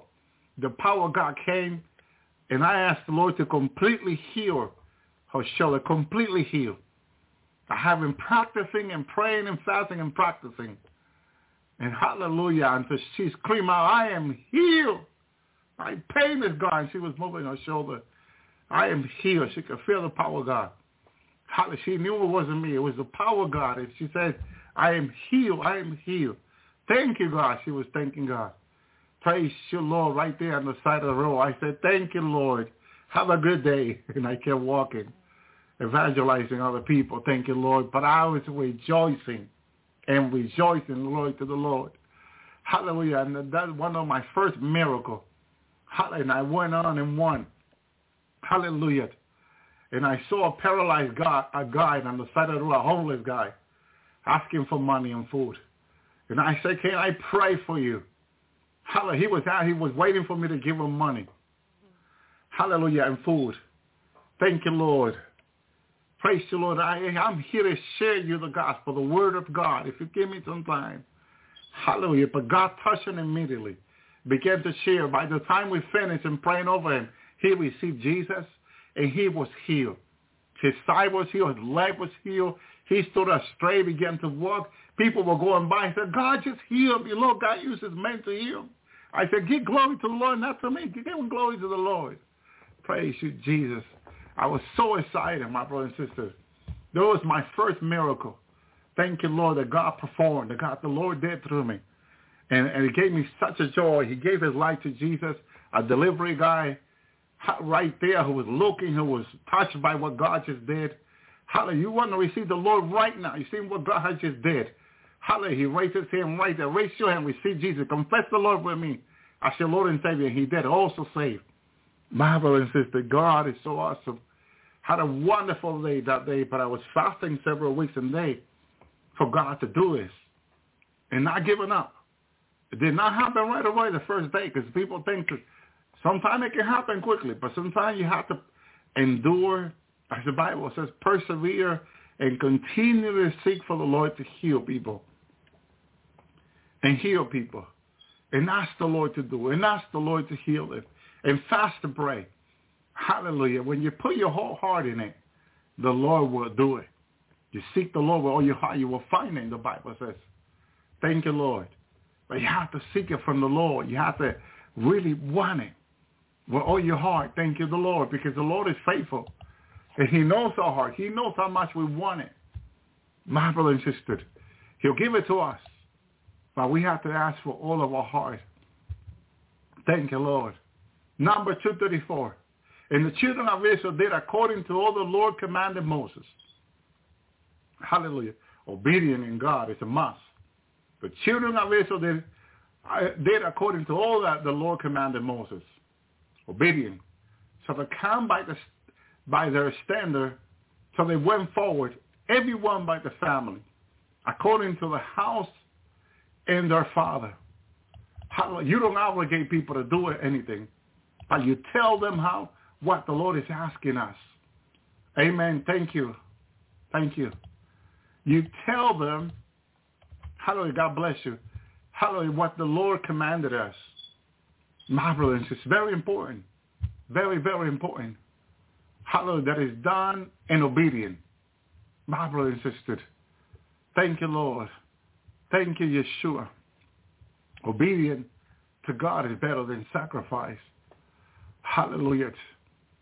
Number four five, and when the camp move forward, Aaron shall come and his son, and they shall take down the covering veil, cover of the ark of the testimony with it. They had a veil, and the veil is prophetic. It's a prophetic veil. Remember this veil? When Jesus was crucified, the veil was tear in two. It's a prophetic veil, my brother and sister, that it, they needed to have it on. So when Jesus, hallelujah, thousands of years later on will come and be crucified, the veil was a testimony of the power of God, of what God did. The veil will tear in two. My brother and sister, everything in the Bible is significant. The veil, the curtain, my brother and sister, everything, the vase, everything is prophetic in God. Never overlook anything in the Bible. Thank you, Lord. Number 415. And when Aaron and his son had made an end of covering to the sanctuary, and all the vessels of the sanctuary after the campus to move forward, after the son of Kohath shall come to Berith, but they should not touch any holy thing, lest they die. These things are the burden of the sons of Kohath and the tabernacle of the congregation. Notice this, my brother and sister. Not everyone should be involved doing what God has not called them to do. Even back in the Old Testament, people disregard this and people think that they can do anything without God leading them. God here is being very specific with the son of Korah. Should not come to vary, but they should not touch any holy thing. If you know you're not ready to touch anything like this, to do anything like this. Don't do it unless the Lord is leading you. Ask the Lord to lead you. And the son of Korah should not come and verify they should not touch it. Any holy thing, lest they die. A consequence. God always leads people God had always spoken to his people of a consequence of sin, the consequence of disobedience. If any of the son of the of the uh, Kohath will touch the tabernacle, will come in the tabernacle congregation, they will die. But God being so merciful, wanting to save them, he told them to Moses, do not come in. Do not come touch the things of the sanctuary, the, any of the things of the vessel, because that was only to be touched by the holy priest of God who was separated unto God for the ministry of the tabernacle. God the same today has separated people unto ministry, has separated us unto ministry, has separated us unto himself. If we go and get involved with gay marriage, with abortion, my brother and sister, we have contaminated ourselves. And then when the trumpet sound, you don't go home. And what happened? People get mad at God. God, why have you left me? They'll say. They'll be punching the wall. They were beating upon the other people. Why did God leave me? You didn't because you did not follow instruction. The instruction are in the Word of God. And God revealed things to his servants, the prophet, before they come to pass. See, God revealed me about the COVID-19 by seeing about the virus before they came to pass. That the vaccine will be worse than the virus. Back in 2020, when I was here in the Lord's Hour talking about these things, how many people got angry at me? How many people thought I was crazy? That what I was preaching was not of God. And I didn't get mad at them. I just kept doing what the Lord was commanding me to do because I knew there will be consequence. Jesus showed me back in before 2020 and in 2020 that those that will take the vaccine, they will have consequence, unexpected sickness, unexpected change of, change of skin. Hallelujah. I met a sister a couple, three days ago. My brother said, I went to take my vehicle for inspection. And the sister was there. We began to talk about, we were talking about the vaccine. God did not let her take the vaccine. God knew. She said she knew that there was something wrong with this vaccine. She told her brother, she told me about her brother that they used to go to church together here in North Carolina since they were little. She said, you know how we, we, we did in the service? My brother and I will go on our knees and pray during the service. And we learn the word of God. We learn the Bible, she says to me. She said, this month was, I'm 60. My brother was 60, the same. We were about the same age, she said. And she was telling me about her brother. She said that before the vaccine, by the time the vaccine was released, they were talking about a vaccine. She went and spoke with her brother. God touched her heart to go speak with her brother to tell him not to take the vaccine. That this vaccine was being made too too soon, too fast. And that she believed this vaccine would not be safe. Her brother he used to go to church with her, did not listen to her. My brother insisted. He was one of the first people that went and got the vaccine. A year after, the doctor, the hospital called her that her brother had passed away. Her brother was just 60 like her. She ran to the hospital to see her brother. And she wanted to go in into the room where they had the body of her brother. And the nurse who, who recognized her said, no, I won't allow you to come here there. Call her by her name. She says, no. And she said, I recognize you. You're white. She like, yeah. And she said, your brother's black. What do you mean my brother is black? The vaccine had changed his entire body to black, completely black. My brother and sister. And she's, the vaccine caused this, I, would, I guess we call it side effect, that turned his skin black, his whole body, his blood, completely black. My brother and sister, he died. The vaccine killed him. It's a side effect of the vaccine. The many patients today, I heard a doctor, uh, one of this, uh, uh, one of those media, my brother and sister online, one of those independent media channel, saying that there are many patients now that had died of the COVID by seeing who their who their skin had turned black, black, black, like burn. The by seeing had caused this side effect on them.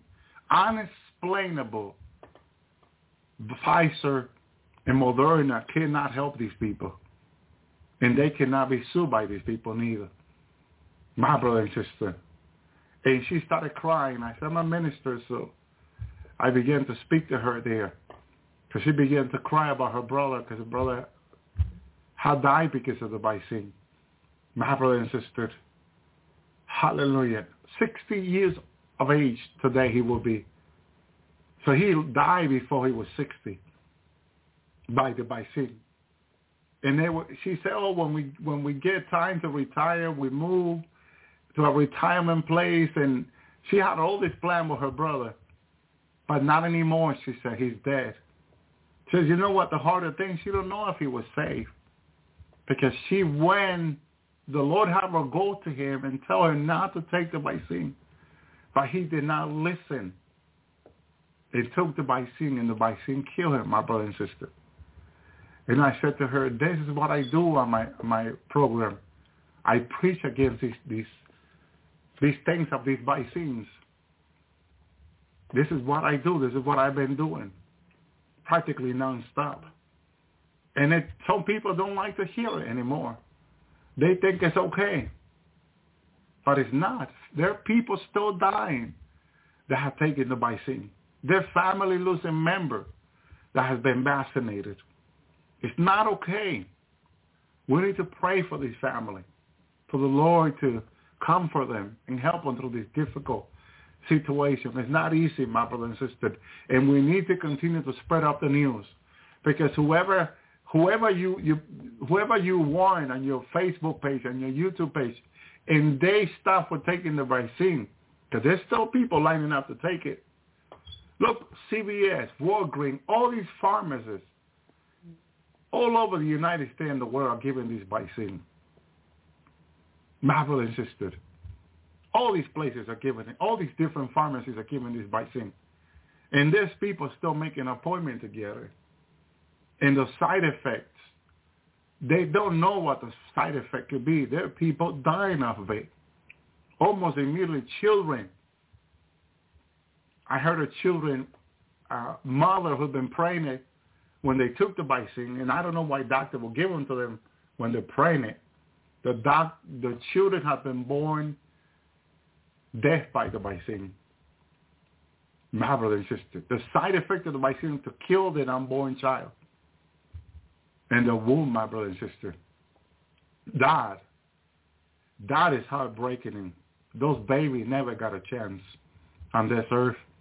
But they have a chance in heaven. They'll go to heaven and they will have a chance. My brother, my sister, thank you, Lord. God is so good. God is so awesome. I heard a testimony of a sister whose mother was dying the other day. Her mother was dying, and she was so heartbroken. God, how can you let my mother die? She was next to the bed to her mother when the Lord opened the eyes of her mother to see her children that she had lost years ago. She had miscarried many, many babies. And her mother, the Lord opened the eyes of those babies in heaven. They were next to the, to the grandmother's body standing the daughter could not see the baby, but the grandmother could see them clearly. They were waving and smiling at her, letting her know that they were all fine and healthy with the Lord. She told her mom, my daughter, I can see your baby that you lost years ago. I can see all of them. They're happy. They're smiling. They've Got beautiful bodies. And the mother began to cry. The pain of losing her mother now was was turned into joy because she knew right there that she was going to meet her children now and going home to heaven and being with them. That her her hurt, her pain turned into joy. Thank you, Lord. God is so good, my brother and sister. We don't need to be afraid. As long as we're trusting in the Lord and we're serving the Lord, he'll take care of us. He'll take care of our children. He'll take care of our family. Make sure you pray for them, though. Just pray for them. Don't take a step without asking the Lord to guide you and lead you. Don't let people pressure you to move or make any decision. Make sure you ask the Lord to give you a clear sign like Gideon. Remember Gideon? Gideon asked the Lord for a sign. And then ask the Lord not to be mad at him. To give, to give him the sign, hallelujah, opposite to what he had asked first. And the Lord had no problem confirming to you and I as long as we're seeking him and obedient to lead us. He says that the Holy Spirit will, will lead us to a truth. Ask him for a sign. Ask him to lead you. Pray and fast about it. Don't make any sudden decision, any quick decision. Just ask the Lord to lead you and guide you. And he will. The Lord is faithful. The Lord is good. He knows exactly what we need. And he's going to help us, meet us right where we need to be met by him. Thank you, Lord. Here's a couple of testimony. My brother and sister, thank you, Lord, for the last hour. I hope the message today been a blessing to your life. Hi, everyone. I'm Melissa with Midnight Hour Oil. I wanted to come out today and just share with you some words of encouragement.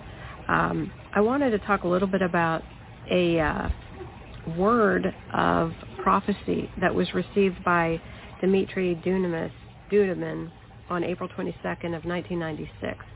And this speaks of the Russia and China alliance. And uh, I believe it was an angel who shared this with Dmitry, uh, how things are really going to unfold. And no matter how these countries portray themselves as uh, friends of the U.S., we have to understand that uh, there are things going on behind the scenes that none of us are privy to, but the Lord knows, God knows, and He's revealed some of these things to His His dedicated servants, and one of them is Dmitry Duduman. And if you've not heard of him, you can look up online uh, some of his ministry and some of the things he went through. He he endured a lot of abuse, a lot of torture uh, in under a communist regime, and uh, was even, they even tried to electrocute him twice but could not kill him.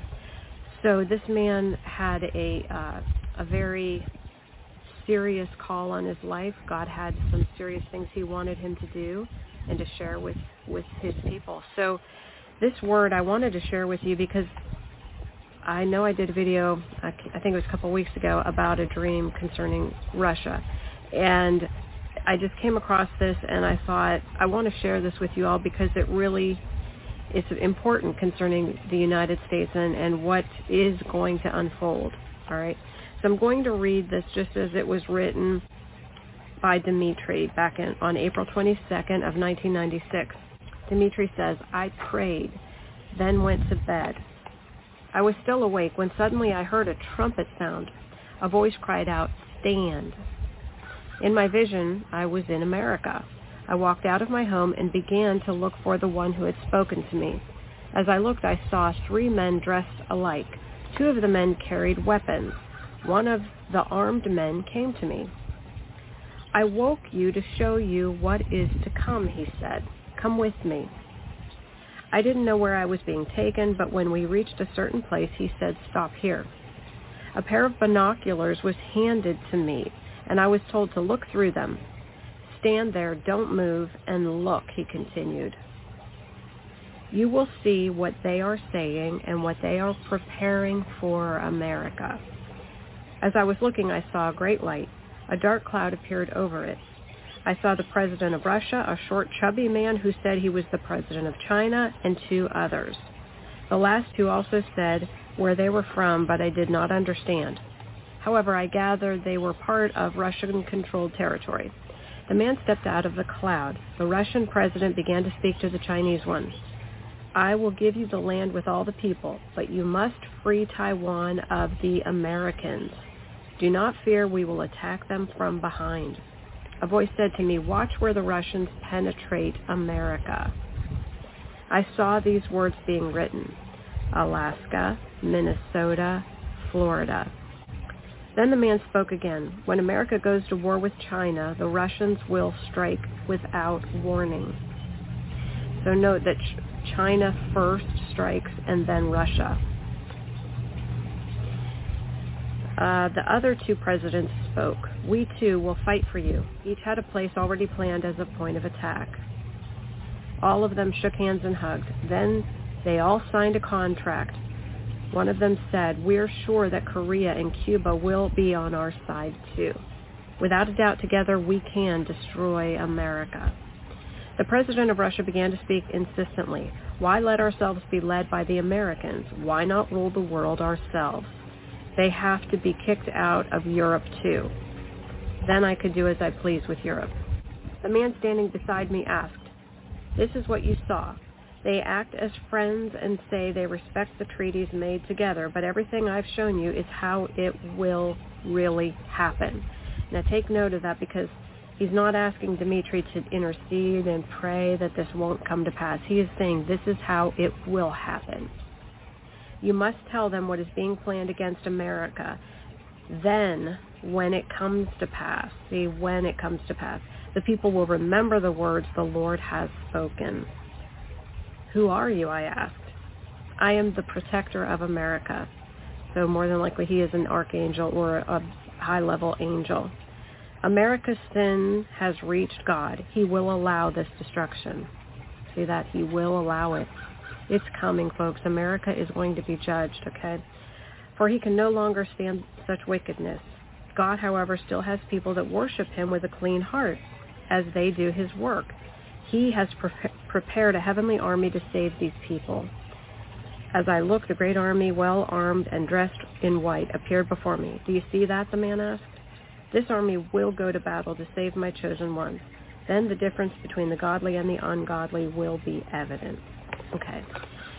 So it it seems to me that this is going to happen. There's there is no like praying and interceding and trying to get this to be averted. America has committed many many sins. She is guilty of the blood of millions of innocent babies. She is guilty of leading other nations into sin, etc., etc. So yes, we know that's going to happen. America will be judged. Uh, and it looks like he's going to be using Russia and China as one of his instruments and some other nations who Dmitry couldn't remember.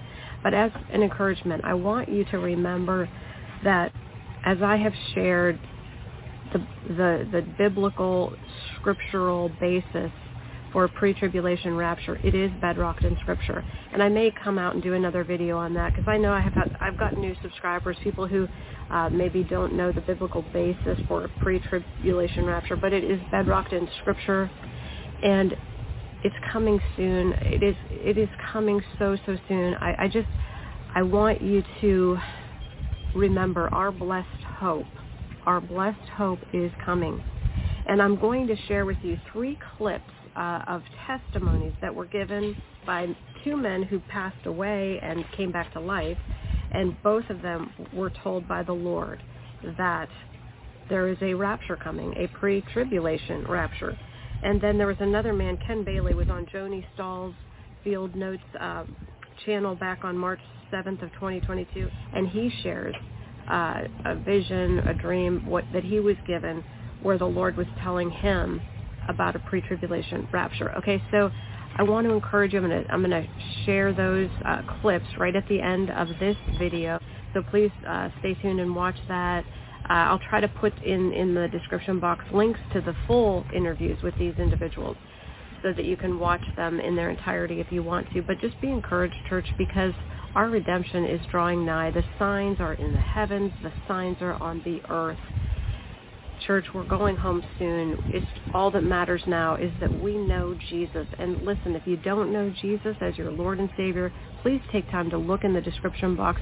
I've provided information on how you can come into that genuine relationship with Jesus, with the Father, and be born again of the Holy Spirit. So stay tuned for those video clips that are coming up after this. And as always, church, it is my prayer that we will all continue to keep our lamps burning bright while we wait for Jesus. I love you all. God bless you.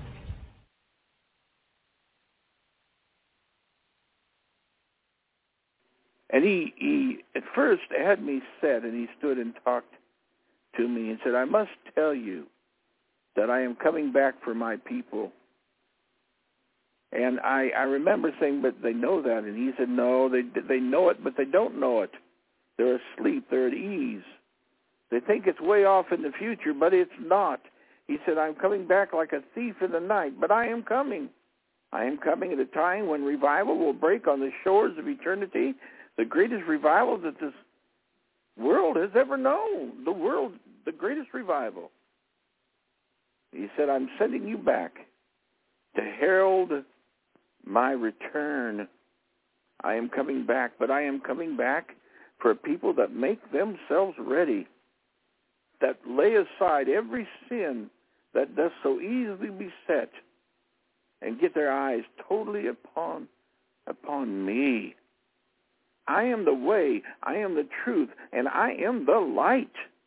And when he said that, it's as if all heaven joined in and said, Amen, glory to God. Battlefield. I didn't see Jesus go to Jerusalem, but I was told he went to Jerusalem. I was I was told that he went to Jerusalem to set up his millennial reign. And I was so excited because we were going to go ride down now and join Jesus um, in the second coming. After the vision finished, I saw um, I realized later on, you know, what I had seen and that I'd seen the end of the tribulation. I was made to know that the rapture occurred early in the vision before America was fully gone. It, it made me really sad when I heard that Amer- the, um, um, America no longer exists. And I said, what, Lord? In the vision. And I'm quoting the Lord. I'm quoting Jesus. America now ceases to exist. And that was early in the tribulation. So America as a nation had been taken over. And, and sovereign rights as a country were gone.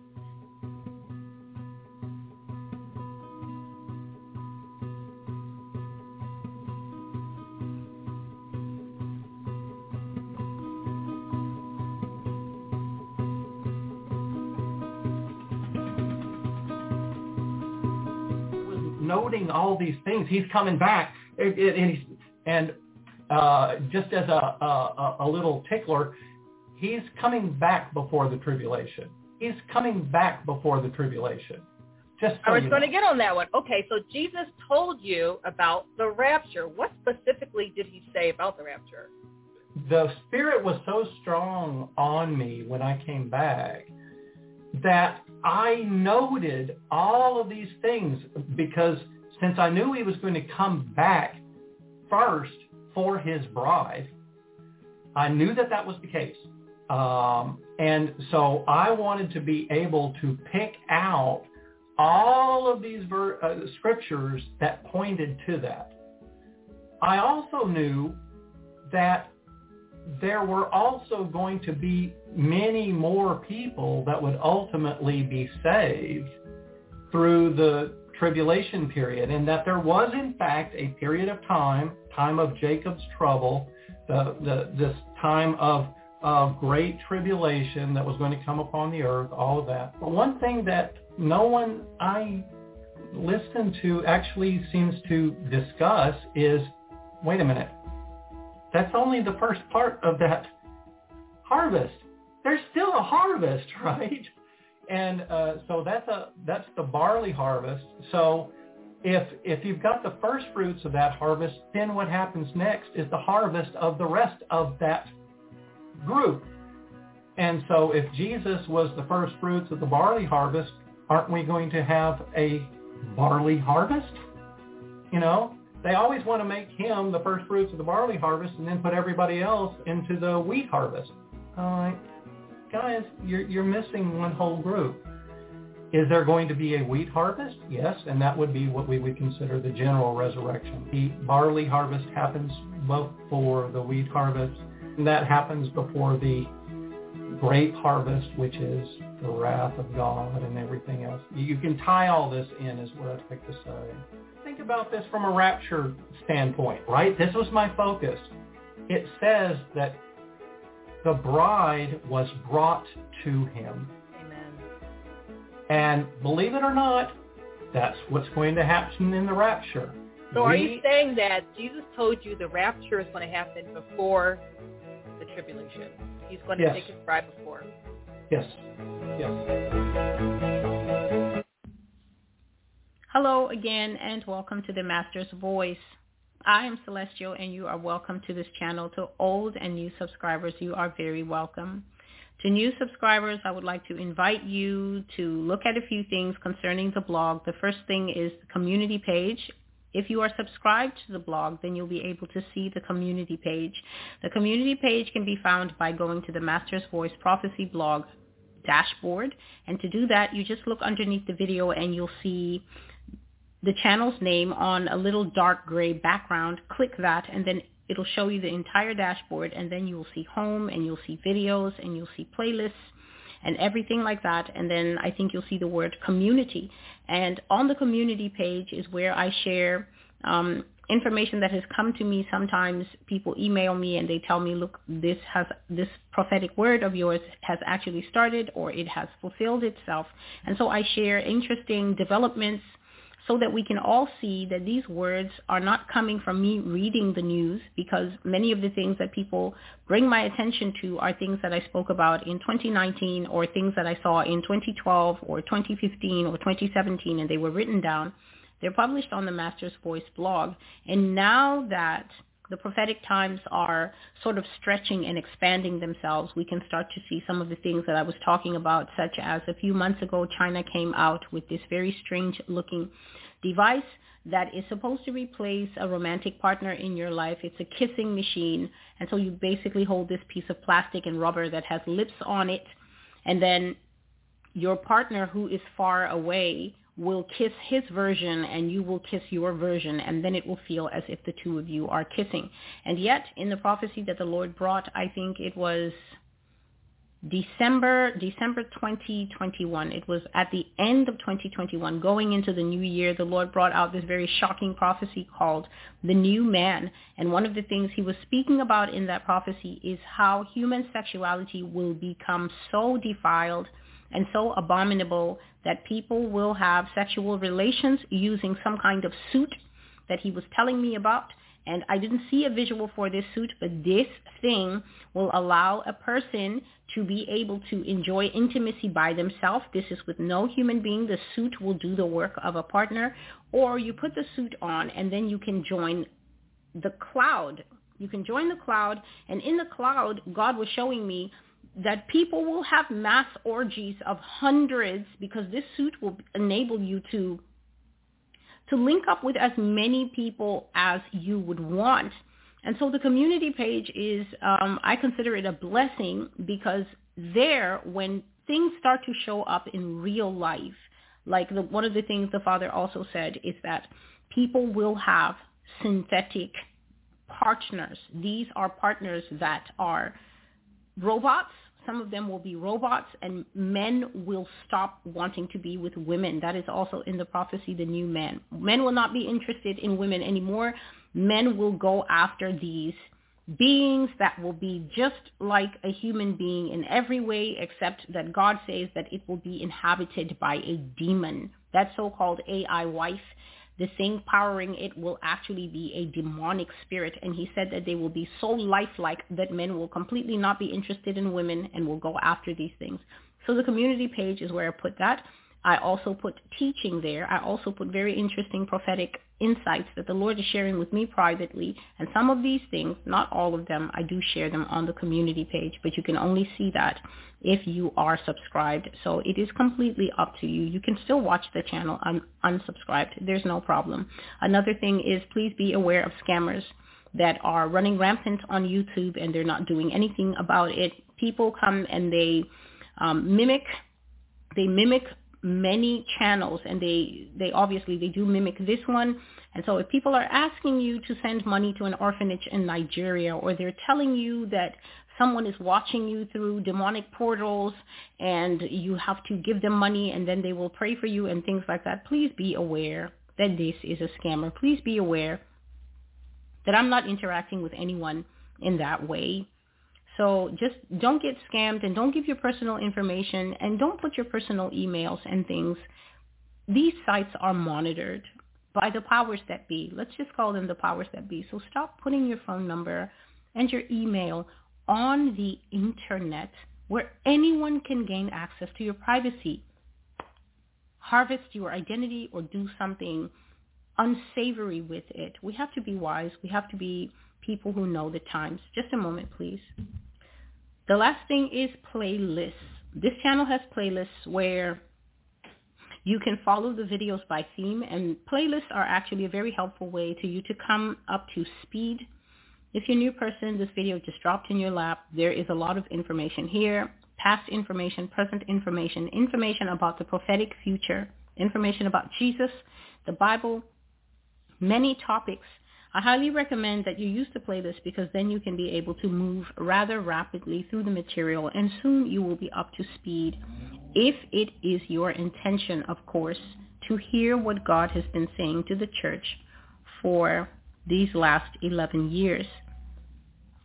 I'm continuing with the theme that the Lord has, by his own wisdom, drawn me back to, things that I was dealing with last year in the summer months of 2022. I am back in them and as I was going through at least four prophecies that have not been mentioned concerning the twisting, bending, and unfortunately the breaking of human sexuality, I came across this one, a dream that I had in September 2018. And as I was just reading this, this dream, honestly, I was so innocent of these things that I, I do not think that in 2018 I knew that people were cutting their body and having gender reassignment surgery. And the way I know that is because after I had this dream, a, a while after, maybe it would be the following year, 2019 or something like that, God gave me a dream that really terrified me, and I've shared that dream. I've said that I will not publish that dream because God was just basically showing me, Celestial, he was showing me how easy it is to be someone who cuts off your body parts and says that you are male when you actually look like me or says that you are female when you actually look like whichever male is watching this video right now.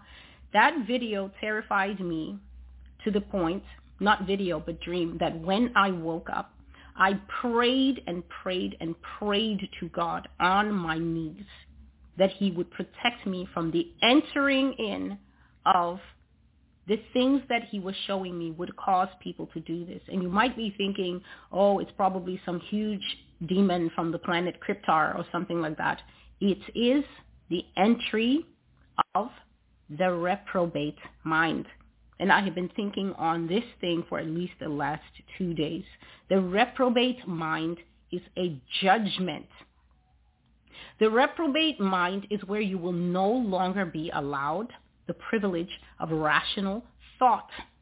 Blue will no longer be blue to you. Yellow will no longer be yellow. Water will no longer be wet. And sand will no longer be dry. You will say that the ocean is purple. You will say that fish can walk. You will say that giraffes are hippos.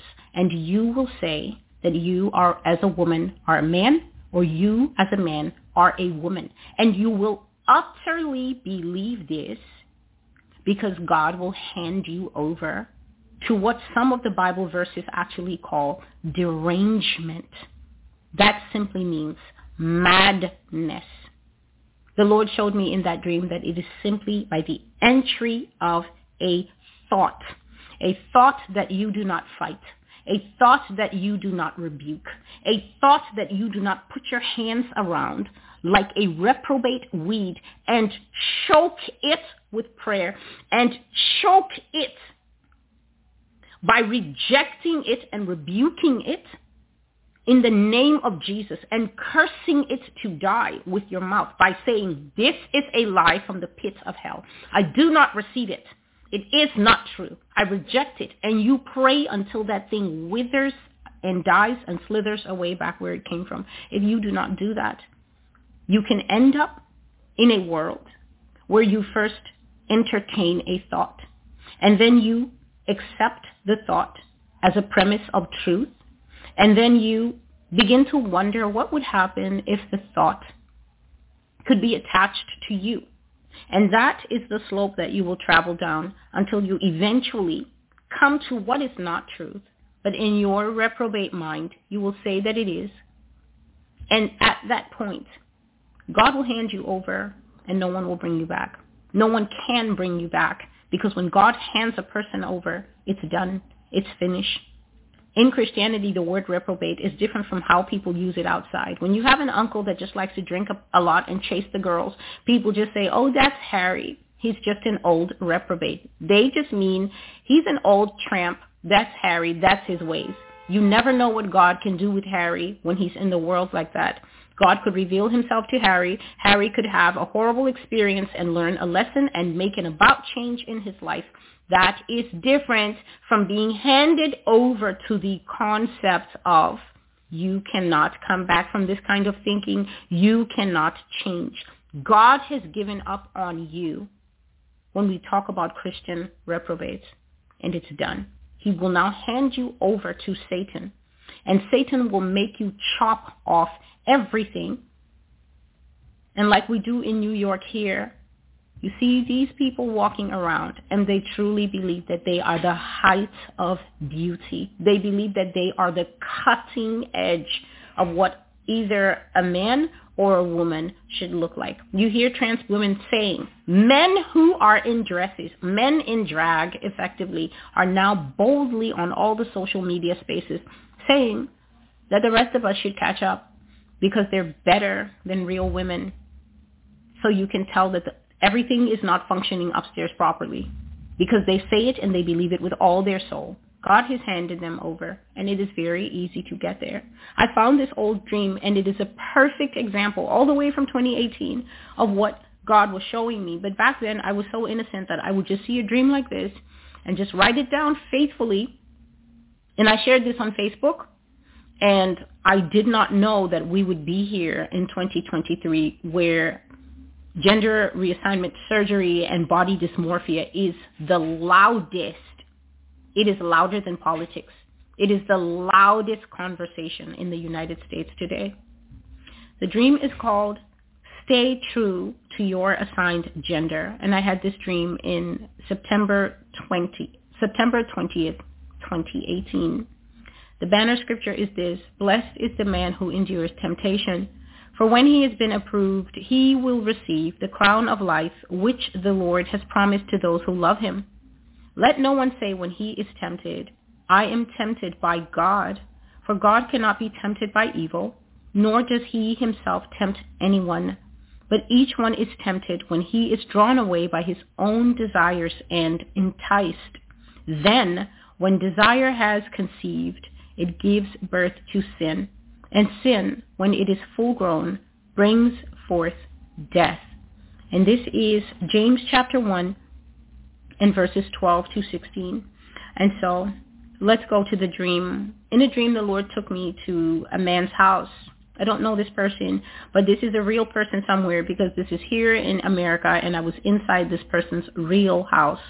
And this person had a nice life because his his house was pretty fancy. You know how men who um are single and who have a certain amount of earnings, their house just looks really um expensive. You know they have all the the art deco pieces and things like that and nice furniture. And so god put me in this man's room as this man was getting ready for bed. He was winding down he got into his t-shirt and whatever and he got into bed and he relaxed. And he put his hands behind his head and he was staring at the ceiling. And he was staring at the ceiling so intently, so quietly, that I got curious and I wondered, what's he looking at? And as soon as I thought that, the Lord put me in the bed next to the man, and this is what I saw.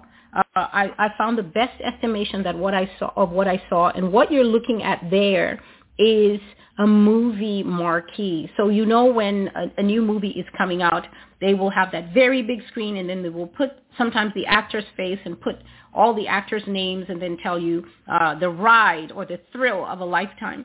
This is what I saw in this man's mind. He had a big screen like this in his mind and it was on the ceiling. So God projected this, this man's mind as a big screen on the ceiling. And I saw on the screen moving about all the events of the day So everything that he had done, every everywhere that he had gone, it was represented by small pictures, moving pictures, and icon icons. And there was even a little mouse as he, in his mind, was moving events around and putting them in order in terms of how he wanted to store them. He was editing the events of the day and he was categorizing them. Some things he kept and some things he deleted. I guess we all do this when at the end of the day when we're thinking about the day we've had, I could have done that better. I wish that so and so didn't say that to me. Oh, I forgot to do this. As we're putting the day in order, making it neat before we go to bed. We all do this, but I was amazed to see how this process actually looks. So it's important to note, please, the man was controlling his own images. I didn't say that someone was moving them around and then he was an uninvolved actor and he was only watching. No, the man was the one who was moving around the mouse. He was putting his day in order how he wanted. And this is because each of us must know that we will answer for how we have lived our life and how we have gone through life. The mind is a gift that God has given you to be able to navigate this realm the earth realm, the mind is a gift that God has given you to be able to understand his word. And with his word in you, you are then ready to elevate out of the earth realm and participate in the spiritual realm where God and the angels and also Satan and the fallen angels and many other different types of entities exist. You need a mind to navigate life. But I would say to you you need a spiritual mind to be able to successfully navigate life and successfully engage with God as he is. And so you're in control of your mind and the thoughts that you allow in your head. That is your responsibility. And the final decisions of all your thoughts is what God is going to judge you on.